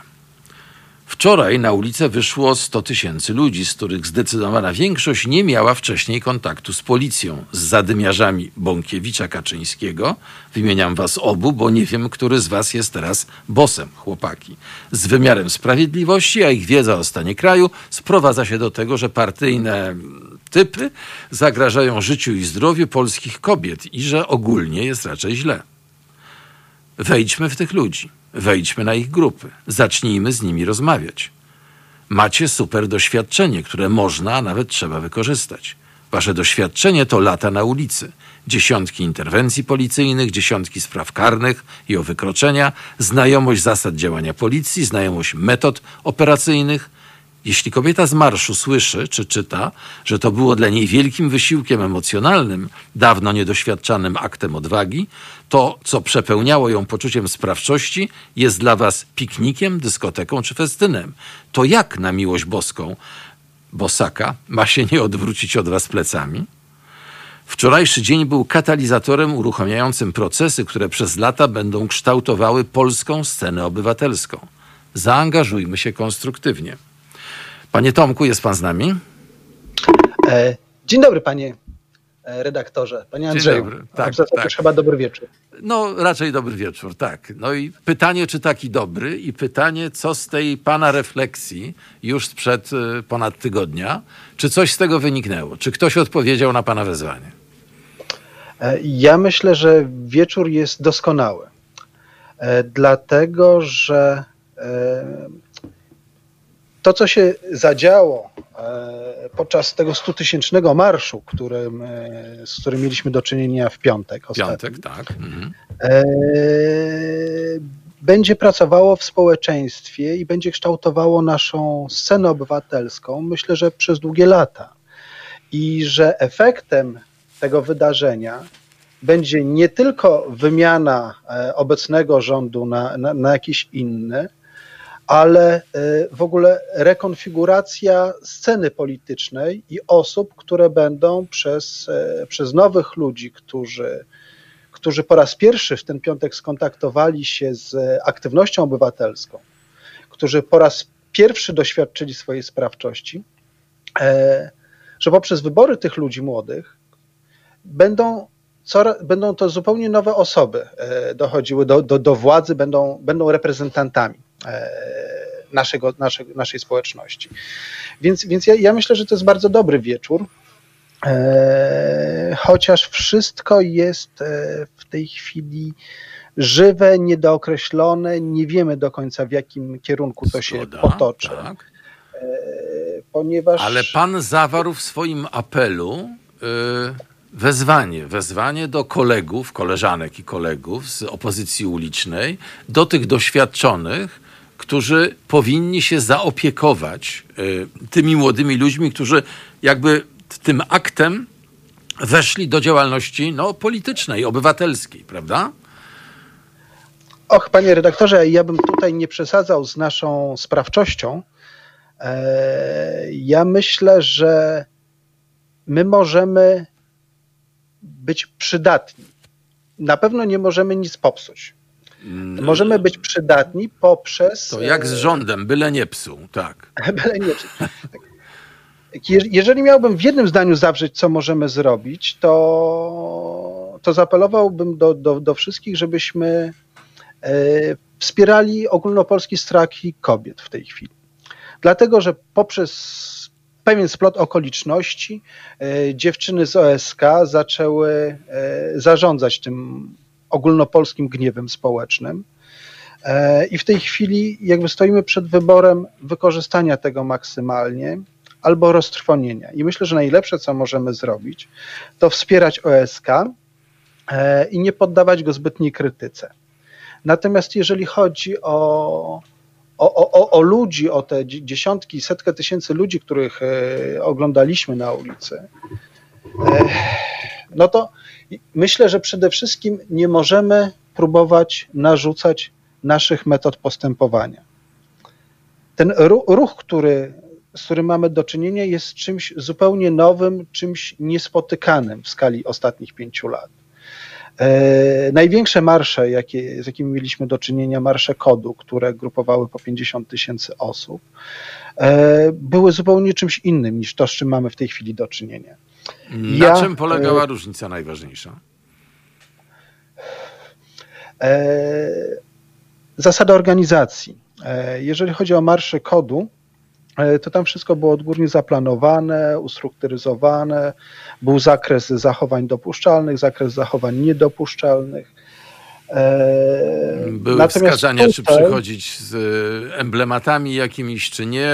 W zasadzie nie, prawie nie było spontanicznych przez, przez haseł. Tak, lat, tak, tak, prawda? E, natomiast tutaj mamy do czynienia po prostu z żywiołem w najczystszej postaci dzieciaki e, organizują się w sposób jakby całkowicie, dla mnie przynajmniej, nieprzewidywalny, aczkolwiek skuteczny. Do tego e, miałem bardzo przyjemne doświadczenia z młodzieżą podczas piątkowych blokad, gdzie, e, gdzie ta młodzież bardzo uważnie słuchała naszych doświadczeń z dotychczasowych blokad, jakie przeprowadzaliśmy. E, chwilami miałem wrażenie, że, że jestem w szkole, ponieważ część z nich notowała te rzeczy. Natomiast e, Ale chwilę później. Na, e, w telefonach? Jak, jak notowali? W, tem, w telefonach tak. widziałem kogoś, kto mhm. na kartce notował. Natomiast chwilę później, jakby te, te dzieciaki prostu wzięły te słowa, dopasowały do, do, do rzeczywistości i zaczęły się organizować. To było niesamowite, e, ponieważ jakby dwie blokady, na, na których byłem na Myśliwieckiej e, i na e, Skarpie, były chyba najlepiej zorganizowanymi i najbardziej mhm. wytrwałymi blokadami. Do tego te dzieciaki też nie boją się policji, nie boją się rozmawiać z policją. E, no co mogę jeszcze powiedzieć? Nie Proszę zadać. No, ale, przepraszam. Chodzi mi właśnie o te różnice, o różnicę między no, opozycją uliczną, bo przecież pan swoje, to, to, co mnie, to, co mnie tak zaciekawiło, ten pana apel, pan skierował do koleżanek i kolegów z opozycji ulicznej, żeby uświadomić tym dzieciakom, e, no jednocześnie i niebezpieczeństwa, dlatego że no, policja, pamiętajmy, policja na tym wielkim piątkowym marszu zachowywała się bardzo przyzwoicie, ale byli narodowcy, była ta Straż Narodowa, czy jakkolwiek tam ona się nazywa, pana Bąkiewicza, która atakowała ludzi, która broniła kościołów, których nikt nie atakował w tym momencie bardzo dobrze. I mamy również z kraju doniesienia Wrocław, pobicie dziennikarki e, Gazety Wyborczej, z różnych innych miejsc, e, no, zachowanie policji, które, e, które no, trudno uznać za, za właściwe. A z drugiej strony mamy ten niesłychanie poruszający list ponad 200 generałów, komandorów,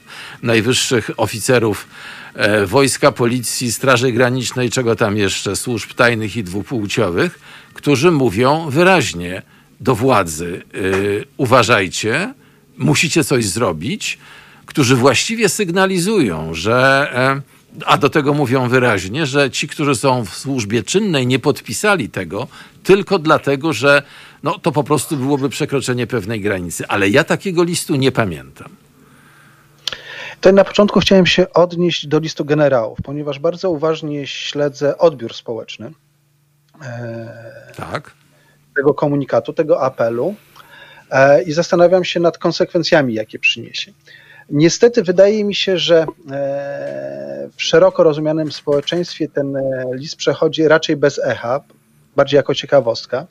Natomiast On nie jest do społeczeństwa.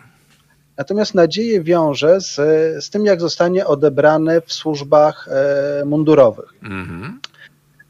Ponieważ w służbach mundurowych mamy do czynienia no, jakby z kilkoma procesami. Pierwsze to są jakby wielkie czystki, e, jakie były przeprowadzane ostatnio w 2018 za wiceministra Zielińskiego. E, gdzie, gdzie, gdzie w samej policji został chyba jedyny generał, e, który w tej chwili jest zwierzchnikiem. Tak. I trudno go wyrzucić, bo nie ma generała na jego miejsce, tak. No nie, w 2020 w lipcu prezydent Duda nominował sześciu nowych generałów nadkomisarzy ale jakby to są ludzie bez doświadczenia, ludzie, którzy nie, nie potrafią jakby mm. poprowadzić dalej e, całej formacji. E, I więc jakby mamy do czynienia z tymi czystkami, z tym poczuciem niepewności funkcjonariuszy, z tym e, całym strukturą E, takiego niewolniczej implementacji pogardy dla prawa, ponieważ e, ci policjanci od pięciu lat regularnie łamią prawo i wielu z nich jest e, tego świadomych. Choć tutaj przykładem może być fakt, że e, przez statystyka prowadzona przez grupę pomocy prawnej, Oby Pomoc, działającą w strukturach obywateli RP, według ich statystyk 97% e, spraw, które wytacza nam policja i prokuratury, e, kończy się uniewinnieniami i stwierdzeniem nieprawidłowości i bezzasadności stawiania oskarżeń, a często też nieprawidłowymi i bezzasadnymi działaniami policji. W związku z tym jakby policja... No to jest właściwie zakwestionowanie generalnie. E, oczywiście nie mówi pan zapewne o zarzutach kryminalnych, tylko chodzi o, no nazwijmy to, obywatelskie zarzuty, tak? E, tak, oczywiście nie tak. mówię o mhm. całości tak, e, to, to, to ważne rozróżnienie. Tak. Trzeba mhm. doprecyzować. Tak. E, tylko mówię tutaj o wszystkich sprawach obywatelskich związanych z nieposłuszeństwem obywatelskim, e, z którymi uczestnicy zgłosili się do, do grupy wsparcia pomocy mhm. prawnej Oby Pomoc. E, tam to było chyba 1200 spraw. No, w każdym razie na duża, pewno duża próba, tak, tak, duża próba. Tak. Mhm. Dobrze, ale. Wracając do listu generałów, do, do, do kogo był ten list? Właśnie, do kogo był ten list? Pan mówi do. Yy Y, no to, to tam było pięć, pięć podmiotów w tym liście występowało jako adresaci. Występowali rządzący, rządzący czyli mhm. Rada Ministrów, posłowie, senat, i, i, pra, i twórcy prawa i senatorowie. E, służby mundurowe jako drugi podmiot występował, e, organizatorzy protestów e, i osoby publiczne, intelektualiści, autorytety moralne. Zdaje się te, te, te cztery podmioty. każdym razie konkludując, mam, mam nadzieję, że apel generałów skończy się czymś w rodzaju włoskiego strajku policjantów i pewną zmianą percepcji w stosunku do swoich zwierzchników, ponieważ jakby przypomnijmy tu na antenie, że jakby zwierzchnikiem e, policji e, jest Mariusz Kamiński, który jest e, z definicji słownikowej, z słownika języka polskiego, przestępcą. To jest człowiek, który został skazany Ułaska- sądownie. Tak, tak, I ułaskawiony przed uprawomocn- no, przed prawomocnym wyrokiem. Tak. Ułaskawio- Mhm. Ułaskawiony w sposób budzący wątpliwości co do legalności tego ułaskawienia, natomiast pamiętajmy, że ułaskawienie nie znosi winy, tylko pozwala uniknąć poniesienia kary za tą winę. Czyli jest Wy- to, człowiek, tak, jest to nadal człowiek skazany. Tak. Jest to człowiek skazany i według definicji przestępca. Przestępca e, jakby zarządza formacją policyjną, e, której zadaniem jest stanie na straży prawa. No to jest paradoks. A Tak. wracając do, cofając się do, do tego, co mogą, bo pan pytał, co mogą dać e, moi koledzy weterani uliczni. Tak, mogą się tak podzielić? no, jakby to jest to y, początek, początek sprawy, prawda? Mamy sytuację, mamy młodych ludzi świetnych, obudzonych, fantastycznych, dzieciaki, jak pan mówi, i mamy grupę ludzi, którzy od pięciu lat, tak zwani ulicznicy, protestują, mają doświadczenie, wiedzą, jak się to robi. I myślę, że pan to mówi, a ja się absolutnie z tym zgadzam, że tych młodych ludzi trzeba przygotować, że to nie będzie spacer. To może wyglądać o wiele, o wiele trudniej, prawda? I tutaj te wasze doświadczenia, nasze trochę, no też tam bywałem, ale z policją na szczęście nie mam doświadczeń, czyli te doświadczenia są do wykorzystania. Przekazywać, jak to robić. E, Ten pana apel był jakby początkiem naszej rozmowy i chciałbym, żebyśmy może zawiesili ją w tym momencie, dobrze? Wrócili po e, małej przerwie, bo jeszcze chciałbym poruszyć drugi temat też z pana wpisu, dobrze? Dobrze. To dziękuję, Tak, na dziękuję, na razie, wrócimy.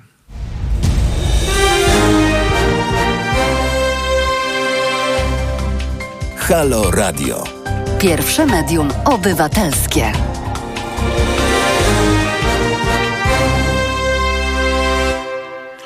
Andrzej Krajewski, witam Państwa w Halo Aktualnościach i chcę przypomnieć, że dzisiaj, czyli 2 listopada, w trasę po Polsce wyruszyło nasze kampanijne auto, taka ciężaróweczka, z kampanią Ile kos- kosztuje nas Kościół. Pierw, to pierwsza tego typu wyjątkowa kampania społeczna w Polsce jest możliwa dzięki Państwa zaangażowaniu, dzięki Państwa wpłatom, o które serdecznie prosimy na stronie www.zrzutka.pl ukośnik kampania. Do końca marca 2021 roku samochód odwiedzi kilkanaście miast w Polsce, spędzając w każdym tydzień. Najbliższy tydzień to Warszawa, potem od 9 listopada Białystok, od 16 Biała Podlaska i od 23 Lublin. Jak widzicie Państwo, przywiązujemy wagę do ściany wschodniej, a potem będziemy w całej Polsce. E, nasze kampanijne auto z pytaniem, ile kosztuje nas Kościół, musi odwiedzić nie tylko duże miasta, ale też setki mniejszych miejscowości, małych ośrodków. Dzięki Wam cała Polska dowie się, że Kościół katolicki w Polsce kosztuje nas prawie 20 miliardów złotych rocznie, podczas gdy długi państwowych szpitali w dobie koronawirusa przekroczyły już 14, a może i więcej miliardów złotych. To tyle, jeśli chodzi o wydarzenie haloradiowe dzisiejszego dnia, bo dzisiaj właśnie ta, mm, to nasze kampanijne auto ruszyło. A teraz obejrzymy filmik właśnie z tego. Zgodnie z zapowiedziami, dzisiaj na ulicę Warszawy wyjechało nasze kampanijne auto. Chodzi oczywiście o kampanię Ile kosztuje nas Kościół? A jak zapewne Państwo wiecie, to kwota co roku prawie 20 miliardów złotych. E, tak wygląda nasze kampanijne auto, które do końca tego tygodnia będzie przemierzać ulice miasta stołecznego Warszawy, te większe i te mniejsze. To wszystko dzieje się oczywiście dzięki Państwa zaangażowaniu. Mm, Do końca marca e, 2021 roku nasze auto odwiedzi kilkanaście miast w całej Polsce. W każdym spędzi tydzień i tylko od Was zależy, czy ta akcja będzie trwała dalej. Dlatego przypominam, zrzutka.pl ukośnik kampania. Tam można wspierać nasze wspólne działania na rzecz edukacji obywatelskiej, edukacji społecznej. Bo skoro szpitale zadłużone są na kwotę 14 miliardów złotych, a roczny koszt kościoła e, zamyka się w kwocie prawie 20 miliardów złotych, to potrzeba takiej kampanii jest oczywiście w pełni uzasadniona. Po tygodniu spędzonym w Warszawie auto wyruszy w trasę po Polsce. Więcej szczegółów na naszym radiowym fanpage'u na Facebooku, e, czyli fanpage'u Halo Radiowym i oczywiście w programach na antenie Halo Radia. A żebym e, tylko e, dopiął rzeczy najwłaściwszych, to jeszcze e, pozwolę sobie zamienić dwa słowa z panem Krzysztofem, naszym kierowcą, dzielnym zresztą. Panie Krzysztofie, witamy serdecznie. I tak. pytanie do pana. Dlaczego zdecydował się pan na mm, tak e, oryginalną i wyjątkową pracę? Bo to praca niecodzienna, przemierzanie Warszawy, a potem innych miast z takimi treściami, które dopiero muszą przebijać się do świadomości publicznej. Podjąłem się tej pracy tym ciekawym samochodem, ponieważ łączę przyjemne z pożytecznym. Lubię jeździć samochodem, jak również popieram to, co jest napisane na banerach. Panie Krzysztofie, pięknie, pięknie dziękujemy za zaangażowanie. Życzymy powodzenia i oczywiście, oby to wszystko działo się jak najbardziej bezpiecznie. Wszystkiego dobrego. Dziękuję. Proszę Państwa, zrzutka.pl ukośnik kampania. Tam cały czas Państwo możecie wspierać naszą kampanię społeczną, pierwszą taką w Polsce, mówiącą o tym, ile kosztuje nas Kościół katolicki każdego roku, bo wszyscy chyba dobrze wiemy, że te pieniądze są potrzebne w zupełnie innych miejscach i powinny być przeznaczane na zupełnie inne, bardzo istotne społecznie cele. I jak to miło było zobaczyć, że nasz kierowca to kawał chłopa. I mamy nadzieję, że będzie bezpiecznie jeździł. E, panie Tomku, czy pan jest z nami, pan Tomasz Sikora? E, dzień dobry, ponownie witam. Tak, bardzo mi przyjemnie. To teraz przeczytam drugi kawałek z pana e, twórczości na Facebooku, przy czym tutaj ta twórczość nie ma żadnej, to nie ma żadnej ironii. Ja uważam, że Facebook jest wspaniałym miejscem dla, dla właśnie e, twórczości przez W, nie przez F. E, napisał pan tak. Czytam o przejęciu narkotyków za 2 miliony złotych w gangu Kiboli Psychofans. O Jude gangu ze środowiska Krakowi i o przerzucie do Polski marihuany wartości 400 milionów złotych. O łódzkich kibolach i produkcji 200 kg amfetaminy. O obciętej maczetą ręce, o wbitej w głowie siekierze, o siekierze wbitej w plecy, o mnogich ranach kłutych, zadanych różnymi nożami, o przestrzelonej nodze i zastanawiam się, na jakim etapie są negocjacje między Kaczyńskim, Ziobrą i polskimi mafiami. Zastanawiam się, czy Kaczyński z Ziobrą właśnie nie fundują nam mafijnego piekła, które zafundowały sobie Włochy 70 lat temu. Zastanawiam się, co zrobi polska policja i nie znajduję odpowiedzi. No, dreszcz mnie przeszedł, jak to przeczytałem. Panie Andrzeju, zanim e, odniosę się do tego wpisu. Jeżeli pan pozwoli, 60 sekundach chciałbym domknąć poprzednią część. Bardzo proszę. Czyli... Ja będę Dziękuję pamiętał, co czytałem. Tak. e, więc ja mam nadzieję, że my nie będziemy musieli młodych wspierać e, naszą wiedzą i doświadczeniem z zakresu zatrzymań, osadzeń, e, skuwań i, i pobić przez policjantów, ponieważ system w tej chwili e, jest niewydolny, co, co na przykład udowodniło zatrzymanie 50 osób 8 sierpnia czy tam 7 sierpnia podczas aresztowania Margot. Mhm. E, Natomiast e, jeżeli e, miałbym apelować do, do, do, do moich przyjaciół z ulicy, to, to, to prosiłbym ich o to, żebyśmy nie popełnili tego błędu, który był chyba naszym największym błędem ostatnich pięciu lat, mianowicie nieumiejętnością, tutaj użyję takiego bardzo niepopularnego słowa ostatnio, nieumiejętnością do sięgania po kompromis. Ja myślę, że to jest nasza polska cecha sięgająca swoimi korzeniami czasów liberum veto. gdzie Bo... jeżeli z kimś nie zgadzamy się w 10%, to już nie idziemy razem. To już, tak, to już, to już koniec. To, tak. do, mhm. to, to doprowadziło do rozdrobnienia wszystkich ruchów prodemokratycznych, jakie powstawały. W tej chwili mamy OSK, który jakoś zarządza tym ruchem społecznym. I mój apel do, do, do przyjaciół z ulicy jest taki: wesprzyjmy OSK. I, w ten, i w tymi słowami w zasadzie jakby możemy zakończyć poprzednią Tamten temat. Dobrze, dobrze. To teraz krótko o tym, co przeczytałem. Zaczyna nas czas gonić. Niestety pokazują mi tutaj, że nie mogę się rozgadywać za bardzo z panem. Więc pytanie jest, czy zafundują nam państwo mafijne, czy da Bóg nie zdążą? To ja postaram się mówić szybko i krótko. Początki obu sytuacji są podobne. E, we Włoszech wiązało się to z wyzwalaniem spod okupacji niemieckiej e, kraju i umową między ludźmi, którzy mieli piastować e, funkcje rządzące we Włoszech, a, a mafiami, że współpracują w ramach jakby wyzwalania Włoch. Tutaj e, Kaczyński posłużył się narracją związaną też z ochroną, ochroną kościołów, ochroną mhm. cywilizacji chrześcijańskiej. Natomiast jakby w perspektywie sprowadza się to, na poziomie faktycznym sprowadza się to do utrzymania władzy i do posiadania zaplecza siłowego, które pozwoli utrzymać tą władzę. E, my mieliśmy teraz od 26 października jakby jakąś błyskawiczną wymianę zdarzeń, którą można nazwać jak negocjacje między rządem a, a zorganizowanymi grupami zbrojnymi o charakterze przestępczym. Tak, pan tam przytaczał ileś, ileś takich e, zdarzeń dokładnie.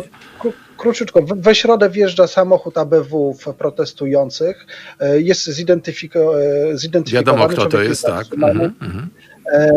Prokurator z okręgowej, z prokuratury Mokotowskiej jakby przygotowuje akt oskarżenia.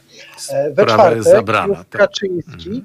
w orędziu wzywa e, bojówkarzy, e, kibiców, przestępców e, do walki z demokratami, a jednocześnie Ziobro interweniuje i wypuszcza tego oskarżonego, zatrzymanego. Czyli jakby przestępcy dostają komunikat, bijcie, ludzie są bezkarni, którzy atakują demokratów. Następnie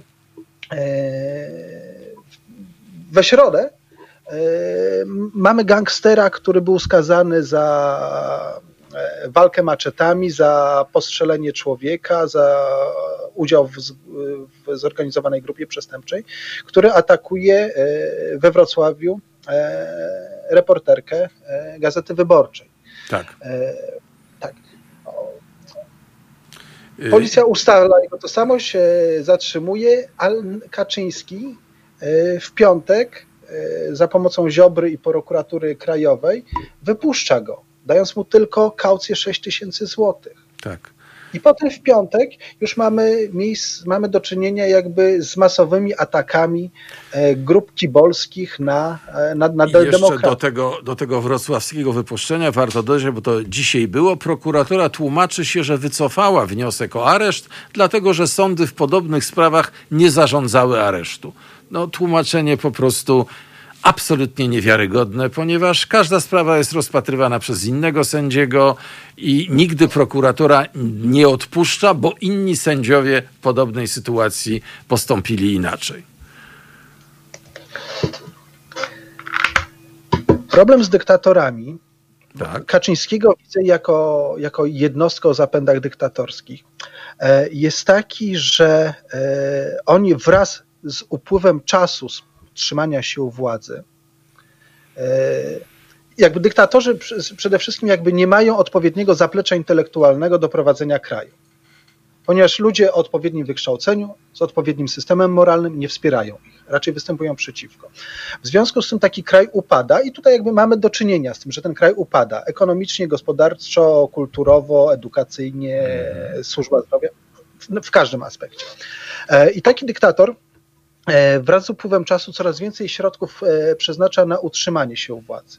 Jednocześnie coraz mniej pieniędzy wpływa do tej kasy. W związku z tym on jest zmuszony do sięgania po coraz tańsze i coraz bardziej prymitywne metody. Ja myślę, że e, orędzie Kaczyńskiego jest właśnie takim sięganiem po, po najbardziej brutalne metody utrzymania się u władzy. Bo tak naprawdę e, Kaczyński wzywa do terroru i do siania strachu, tak. do zastraszania społeczeństwa obywatelskiego. Ale Kaczyński, wicepremier, od resortów siłowych wzywa ludzi spoza tych resortów do utrzymania porządku. No to jest y, po prostu powiedzenie już na y, aparat przemocy nie mogę liczyć. Na aparat siłowy, na siłowy, służby mundurowe. Tak, tak, ta przemoc nie jest złym słowem, ma pan rację, przepraszam. Mamy 3 tysiące policjantów chorych na koronawirusa, na kolejne 3 tysiące na e, kwarantannie, 7 tysięcy nieobsadzonych miejsc. E, tak jak wcześniej mówiłem, e, jesteśmy po czystkach we, we wszystkich służbach mundurowych, czyli nie ma kim robić, utrzymywać porządku i nie ma ludzi, którzy y, są przygotowani merytorycznie do, do, do, do, zarządzania policją. W związku z tym jakby, y, użyj, tak kolokwialnie mówiąc, y, państwo leży w tej na, na Panie obszarze. Tomku, to ostatnie pytanie, ostatnia minuta. Co będzie 11 listopada? 11 listopada będzie to, co zwykle. Co prawda, mamy tutaj szybciutko pewne odwrócenie ról, ponieważ e, nacjonaliści, separatyści rasowi, e, faszyści, którzy do tej pory przez te pięć lat nas bili, w tej chwili, na przykład w osobie Roberta Bąkiewicza, mhm. występują do policji z prośbą o ochronę. Pomimo tego, że tak. na, na, poziomie faktycznym nic się nie dzieje. Oczywiście, nikt ich nie atakuje. E, Dziennikarze państwowi, którzy ujawniali dane personalne, wizerunki miejsca zamieszkania prodemokratycznych działaczy ulicznych, w tej chwili jak e, Julia Przyłębska, Kaczyński e, zmieniają swoje miejsce zamieszkania, bo nie chcą mieszkać tam, gdzie ludzie wiedzą, że oni są i przychodzą Mieszkają, protestować. Tak. Więc jakby ma, mamy do czynienia z odwróceniem ról. E, natomiast jakby to nie jest wystarczające w mojej ocenie subiektywnej do tego, żeby e, środowiska nacjonalistyczne, faszystowskie zeszły z ulicy. E, Czyli Natomiast oni pójdą ja, 11 listopada? Pójdą 11 listopada, natomiast mam głęboką nadzieję, że nie będzie, e, że, że, nie będzie to zjawisko w takiej skali, e, jaka miała miejsce w 2018 roku, kiedy oddziały antyterrorystyczne musiały interweniować. To był ten pochód, na którym był też nasz prezydent Andrzej Duda. E, oddziały antyterrorystyczne musiały reagować i tworząc strefę buforową między, między nacjonalistami. Między nacjonalistami a oficjalnym a, pochodem, tak. Mhm a nie, a, a ludźmi, którzy stali a, z napisem tak, Konstytucja. Z boku, tak. Mhm. I to było dla mnie niesamowite, bo pierwszy raz w życiu widziałem e, antyterrorystów akcji, którzy cywilów i policjantów traktowali dokładnie tak samo, wszystkich przewracali na ziemię, wszystkich ściągali, tworząc właśnie tą strefę buforową. E, to 2018 to było takie apogeum e, działań nacjonalistycznych. Mam nadzieję, że teraz będzie lżej. I w tym momencie musimy skończyć. Naprawdę bardzo panu dziękuję i mam nadzieję, że spotkamy się kiedyś osobiście. Jest pan bardzo ciekawym człowiekiem. Pan Tomasz Sikora, tak? Pan Tomasz Sikora, doświadczony człowiek, uczestnik e, ulicznej opozycji, zanalizował nam to, co działo się i co być może będzie się działo. Serdecznie dziękuję. Dziękuję ślicznie. Do widzenia wszystkim. Do widzenia, do usłyszenia.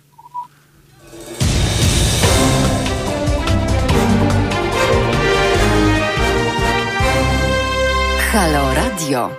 Halo Aktualności, Andrzej Krajewski. Rozmawiamy o, o, najważniejszych sprawach, o tym, co się dzieje na polskich ulicach, o tym, co się dzieje w polskiej polityce i o obywatelach, którzy mają dość. Będziemy, mam nadzieję, za chwilę rozmawiali z Bogusławem Janiszewskim, nauczycielem z Park Akademii Poznań, który zwrócił moją uwagę następującym wpisem – od wielu lat my, nauczyciele, wychowawcy, pedagodzy, opowiadamy naszym uczniom pewną historię. Robimy to na wyraźne polecenie oświatowych władz, oparciu o przygotowane wytyczne, podstawy programowe, scenariusze lekcji. W opowieści tej, nazwijmy ją narracją, przekonujemy uczniów, że wśród repertuaru wartości przypisanych człowiekowi są sprawy i rzeczy najważniejsze. Nasza interpretacja historii, dobór lektur obowiązkowych stawiają na piedestale ludzkie prawo do wolności. Przekazujemy uczniom wzory postaw, których walka, heroizm w imię tejże wolności, niezależności i godności powinna dokonywać się za każdą cenę, nawet kosztem życia. Panie Bogosławie, jest pan z nami? E, tak, jestem. Dzień dobry, dobry wieczór. To był fragment pana listu do Jarosława Kaczyńskiego. Czy dostał pan może odpowiedź? Nie, nie, nie otrzymałem odpowiedzi, nie spodziewałem się jej. Tak. Myślę, że to bardziej taka troszkę figura retoryczna, retoryczna. oka. Ale treść była bardzo poważna, jest bardzo poważna. No bo myślę, że mamy bardzo poważny moment, bardzo poważny czas wyjątkowy. Jak rozmawiam z młodymi ludźmi, licealistami, to mówię im, przyglądajcie się uważnie temu, co się dzieje, bo na waszych oczach tworzy się historia. Za 20 lat będziecie o tym czytać. Będziecie opowiadać dzieciom i wnukom, tak? Mm, niewątpliwie, niewątpliwie jestem o tym przekonany. No właśnie. I yy, bo idea tego listu jest taka, macie to, czegoście chcieli. Y, chcie, pokazujecie, że y, odwaga, że bohaterstwo są ważniejsze od wszystkiego innego i w związku z tym straszenie teraz tych młodych ludzi, że zapłacicie okropną cenę, bo być może się rozchorujecie, a być może na skutek waszej choroby no, też mogą się rozchorować wasi rodzice czy dziadkowie, no jakby podskórnie odpowiadają, są rzeczy ważniejsze od choroby, takie jak podstawowe wartości. E, no właśnie, ja mam wrażenie, że yy dzieciaki, że tak powiem. Hmm, tak się określa, tak. Mhm. E, lubię tak do nich mówić. E, odrobiły po prostu swoją lekcję. Co więcej, myślę, że my, nauczyciele, pedagodzy, wychowawcy, edukatorzy, możemy być z nich dumni, dlatego że to jest lekcja, którą staraliśmy się im przekazać w, w szkole. To jest też taka lekcja, którą wynosimy z naszej, z naszej historii i to nie jest kwestia obecnej władzy, która kładzie mocny nacisk na to, aby, y, abyśmy wstawali z kolan, mówiąc symbolicznie, ale myślę, że taka narracja obowiązuje od wielu, wielu lat. To, co się mocno jakby zaznacza, akcentuje w historii, w literaturze, to tych bohaterów, którzy porywają się czasem z motyką na słońce. To tym osobom stawiamy pomniki. Te postaci celebrujemy, otwieramy dla nich, y, dla nich muzea. No więc cóż się dziwić, że młodzież e, porwana tym wzorcem e, rusza na ulicę. Dla mnie to jest piękny moment. No, jest to piękny moment, dlatego że władza, która e, tę narrację niesłychanie wspierała, wpadła w pułapkę. No myślę, że troszkę, troszkę tak, ale to też jest opowieść o tym, że mm, jeżeli żyje się w demokracji, E, no to trzeba przestrzegać e, pewnych zasad i praw, które, które tą demokracją e, rządzą. Jeżeli przekonujemy młodych ludzi, że właśnie wolność, niezależność, prawa człowieka są ważne, no to nie dziwmy się, że to w pewnym momencie zaczyna działać również na ulicy. To prawda. Kiedy rozmawialiśmy przed e, programem, e, wymienialiśmy doświadczenia. Ja opowiadałem o moich doświadczeniach amerykańskich, no, e, w szkole mojego syna, która, która była w Ameryce, i pan powiedział coś, co niesłychanie mnie zaskoczyło, że gdyby teraz chociażby Bill Gates, Bill Gates a, a nawet Donald Tusk zgłosili się do szkoły, do tej szkoły, w której pan uczy na przykład, i chcieli no, zrobić dla młodzieży po prostu jakiś wykład, mieć e, naukę o społeczeństwie, czy jak to się w tej chwili nazywa, to byłoby to niemożliwe. Dlaczego? E, no cóż, mam takie wrażenie i użyję tutaj mocnych słów, że szkoła, ta, ta szkoła, którą fundujemy jako dorośli dzieciom, no, powinna być przedmiotem naszego, naszego wstydu i jest ogromną porażką. I to nie ze względu na nauczycieli, którzy mam wrażenie, że niektórzy ponoszą heroiczne trudy, tylko na sam, sam system, który jest straszliwie skostniały, który nie dopuszcza E, nowoczesnych rozwiązań, która nie nadąża po prostu za współczesnością. E, myślę, że gdybym teraz zapytał słuchaczy, mm, kto e, niech ten, którego dziecko wraca do domu ze szkoły szczęśliwe, z uśmiechem na usta, z, podskakując radośnie, niech podniesie rękę, no to pewnie byśmy lasu rąk nie zobaczyli. No tak, sprawę, dobrze, jak jedno, tak. E, więc e, coś, coś mówiąc wprost, spieprzyliśmy tutaj, my dorośli. E, jak obserwuję nasz kraj, jak on pięknie się rozwija, rozkwita w różnych sferach, mamy swobodę gospodarczą, mamy możliwość organizowania stowarzyszeń, fundacji, rośnie nam społeczeństwo obywatelskie, co zresztą widać w tej chwili na ulicach, a jednocześnie mamy jakąś strasznie skostniałą szkołę, która tak jak funkcjonowała 30-40 lat temu, tak funkcjonuje e, do tej pory. I dla mnie to jest przerażające. I chętnie o tym porozmawiam. Czego to wynika. Proszę bardzo, nie mamy za wiele czasu niestety, dlatego że no jakoś tam się obsunęło mi się y, w programie, i, y, ale gdyby pan mi mógł wymienić no powiedzmy dwie, trzy najważniejsze rzeczy, które można byłoby zmienić no w miarę szybko, to co by to było? Ja rozumiem, że zmiana programów to jest ogromny wysiłek. No zresztą mieliśmy taką minister, która teraz jest w Europarlamencie. Zmieniła, zrobiła dwa roczniki w jednym i tak dalej, i tak dalej. To długo można by wyliczać, ale spróbujmy powiedzieć w drugą stronę. Czy są jakieś proste będzie, rozwiązania? To będzie trudne. E, wspomniał Pan e, tak zwaną reformę, e, byłej już Pani minister. No cóż, no, moja diagnoza jest taka, czy nieświeżą parówkę przekroimy na dwie części, czy na trzy, to naprawdę nie ma żadnego znaczenia. Ona dalej będzie tak nieświeża. Tak. A mhm. dalej będzie nieświeża, więc to był trochę ruch jakby nie w tę, nie w tę stronę. Niestety edukacja to jest takie, takie zwierzę, które trzeba jakby długo prowadzić, żeby nastąpiła jakaś zmiana. Kiedyś e, przeczytałem o tym, że tankowce to są takie statki, które, żeby wykonały jakiś manewr na morzu, no to trzeba robić to, z, nie wiem, przez 3-4 kilometry. W przypadku edukacji te kilometry tankowca to są dekady. I musimy być tego świadomi, że tu nie ma za bardzo szans na takie gwałtowne, szybkie, e, szybkie zmiany. Jest jedna rzecz, którą moglibyśmy zrobić na szybko. Tak. To pewnie wymagałoby odwagi. Można to zrobić w jeden dzień. No. I myślę, że, że wywołałoby to bardzo dużą istotną zmianę w polskiej edukacji. Mianowicie e, znieść maturę jako e, egzamin, który jednocześnie jest egzaminem e, przyjmujących kandydatów, przyjmującym kandydatów na studia. E, to jest rozwiązanie, które zostało wprowadzone, nie pamiętam ile, może 20, może 25 lat temu. Tak. ono sprawia, że nasza młodzież straszliwie mocno skupia się na tym, żeby jak najlepiej napisać maturę. A więc wtłoczy do swojej głowy często niepotrzebną wiedzę tylko po to, żeby uzyskać odpowiednią liczbę punktów. Czyli chciałby pan teraz... powrotu do sytuacji, w której ja na przykład zdawałem maturę, a potem zdawałem egzamin na studia. To były dwie zupełnie tak, no osobne to... rzeczy bo to otwiera e, jakby zupełnie nowe możliwości. No wyobraźmy sobie taką jakąś wiodącą polską uczelnię menedżerską, która chce, e, której za bardzo zależy na tym, żeby kształtować elity e, biznesowe. I wyobraźmy sobie, że ta uczelnia może dokonywać samodzielnie wyborów, w jaki sposób będzie egzaminować i sprawdzać swoich kandydatów. Czy oni będą zainteresowani piątkami z matematyki czy polskiego? Szczerze wątpię.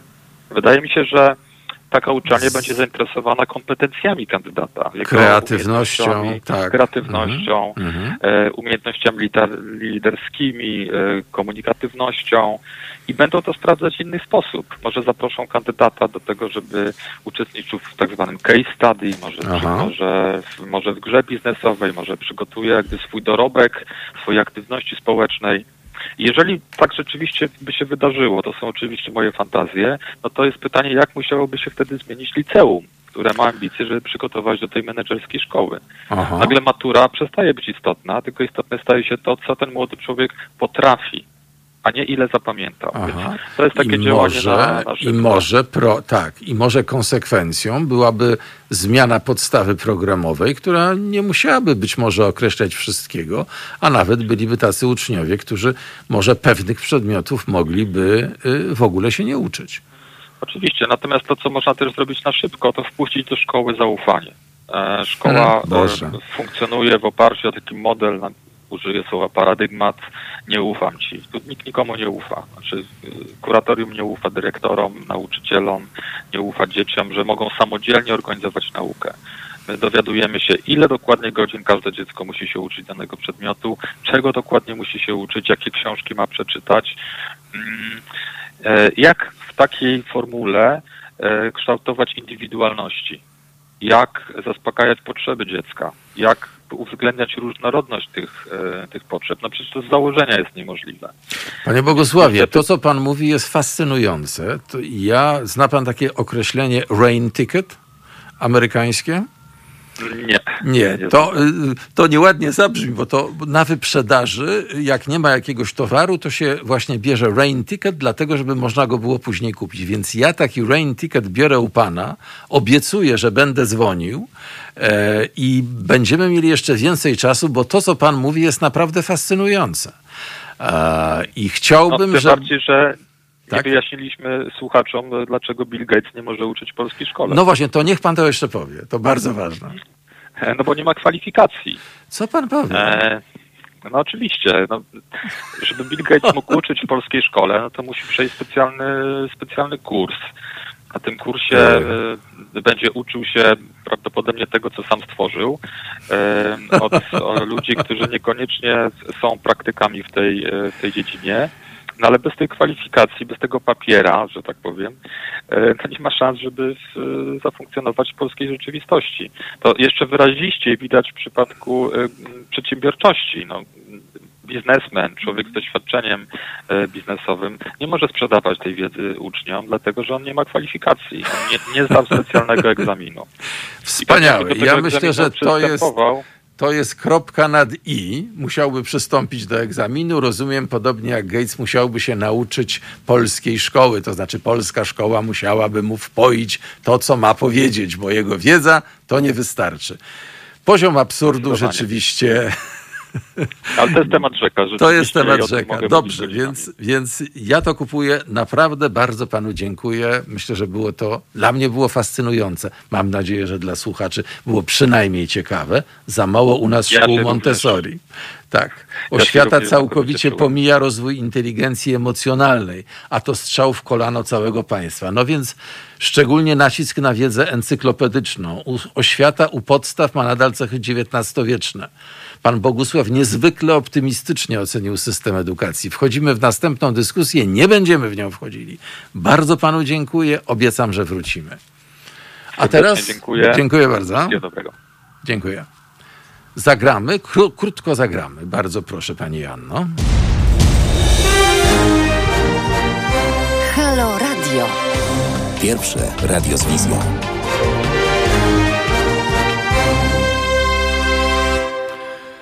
Halo Radio, halo aktualności, to już trzecia godzina, Andrzej Krajewski.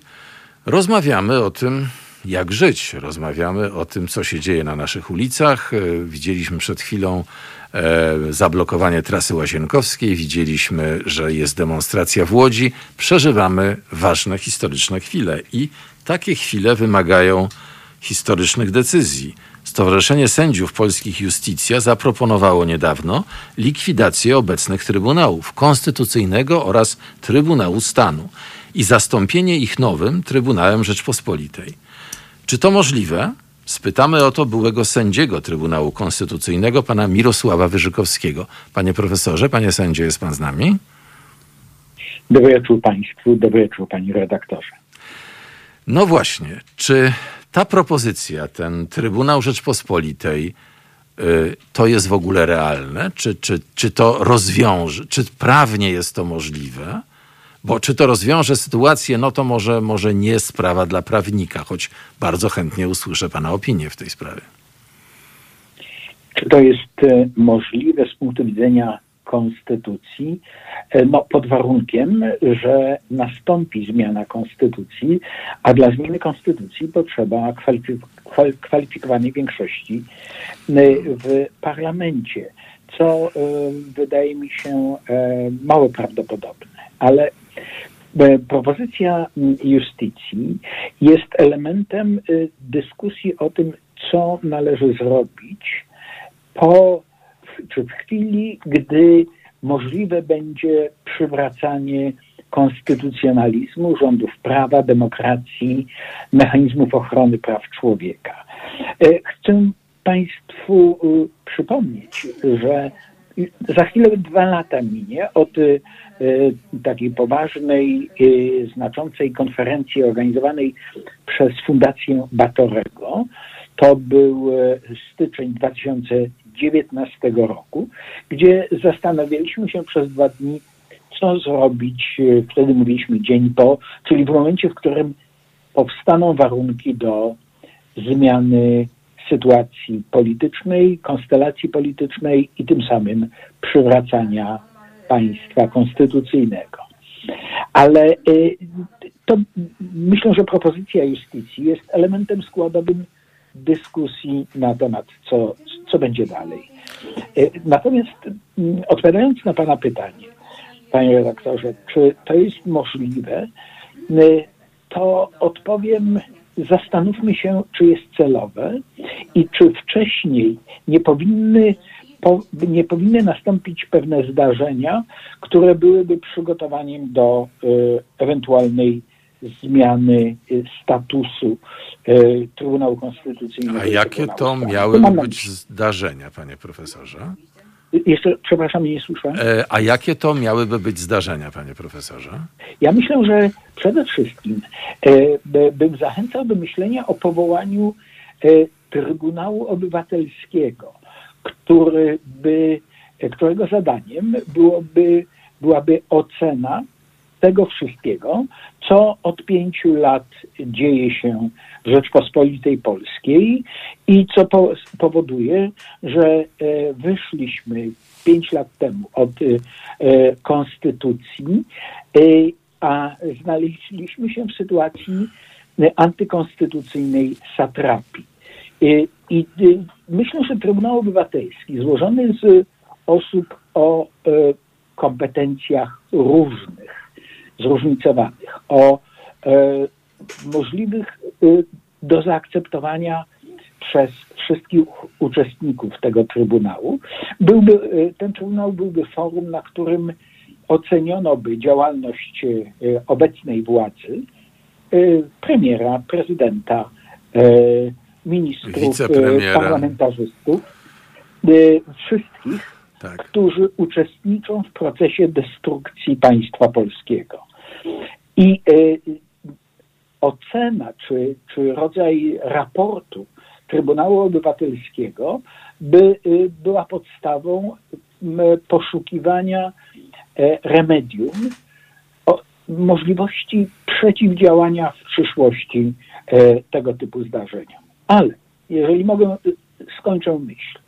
Tak, bardzo E, proszę. Nie bardzo, nie bardzo doświadczenie pokazuje, że nie bardzo można wierzyć w to, że stworzone będą prawne możliwe, czy gwar, prawne gwarancje, e, e, które zabezpieczą przed niszczeniem państwa.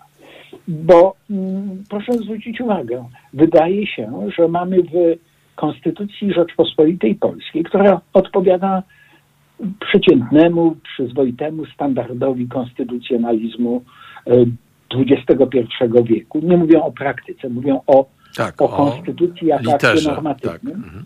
Tak. jest, e, o, e, o akcie normatywnym, o literze.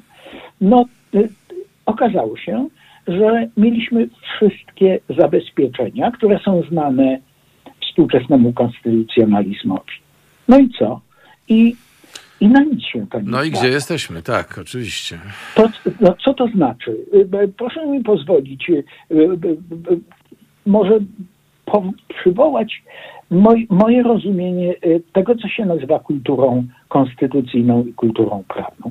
Przecież te wszystkie gwarancje, Trybunał Konstytucyjny, Trybunał Stanu, niezawisły, niezawiśli sędziowie i niezależne sądownictwo, niezależne organy regulacyjne, organy stojące chociażby konstytucyjne, e, e, nominalnie stojące na straży wolności słowa. Dorzucę E, media tak publiczne. dalej. Tak. Prawda? Media publiczne, Niezależny Bank Polski i- tak dalej, Rzecznik Praw Obywatelskich, jedyna instytucja, która, Która jeszcze się została, ostała, tak. Nie, nie, jeszcze się ostała. Otóż Prowadząca życie po życiu. Tak. Tak, mamy wszystkie te elementy, które są znane innym państwom. No i, i to te instytucje to są takie zamki, które mają na celu niedopuszczenie do włamania się do konstytucji. A jednak Tak ktoś, ktoś do dorobił domu. wytrych. E, e, Nie, to już nawet nie dorobił wytrychu. To po prostu e, podłożył laski dynamitu pod te instytucje i mamy w tej chwili sytuację, w której no, musimy się zastanowić, czy jest sens zamykania naszego mieszkania na 18 i 19 zamek na- najlepszej jakości. W sytuacji, w której przychodzi ktoś, kto podkłada dynamit, pod Dynamit pod drzwi tak. i, da, i, i dynamit wywala te drzwi.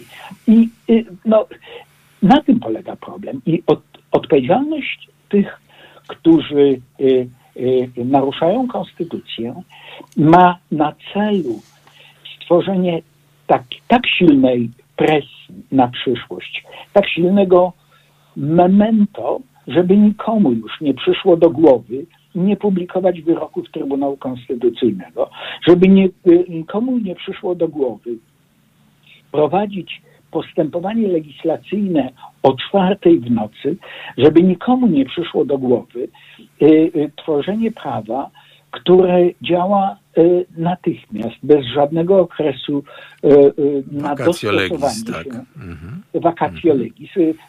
Chociażby ostatni przykład, decyzja o zamknięciu cmentarzy.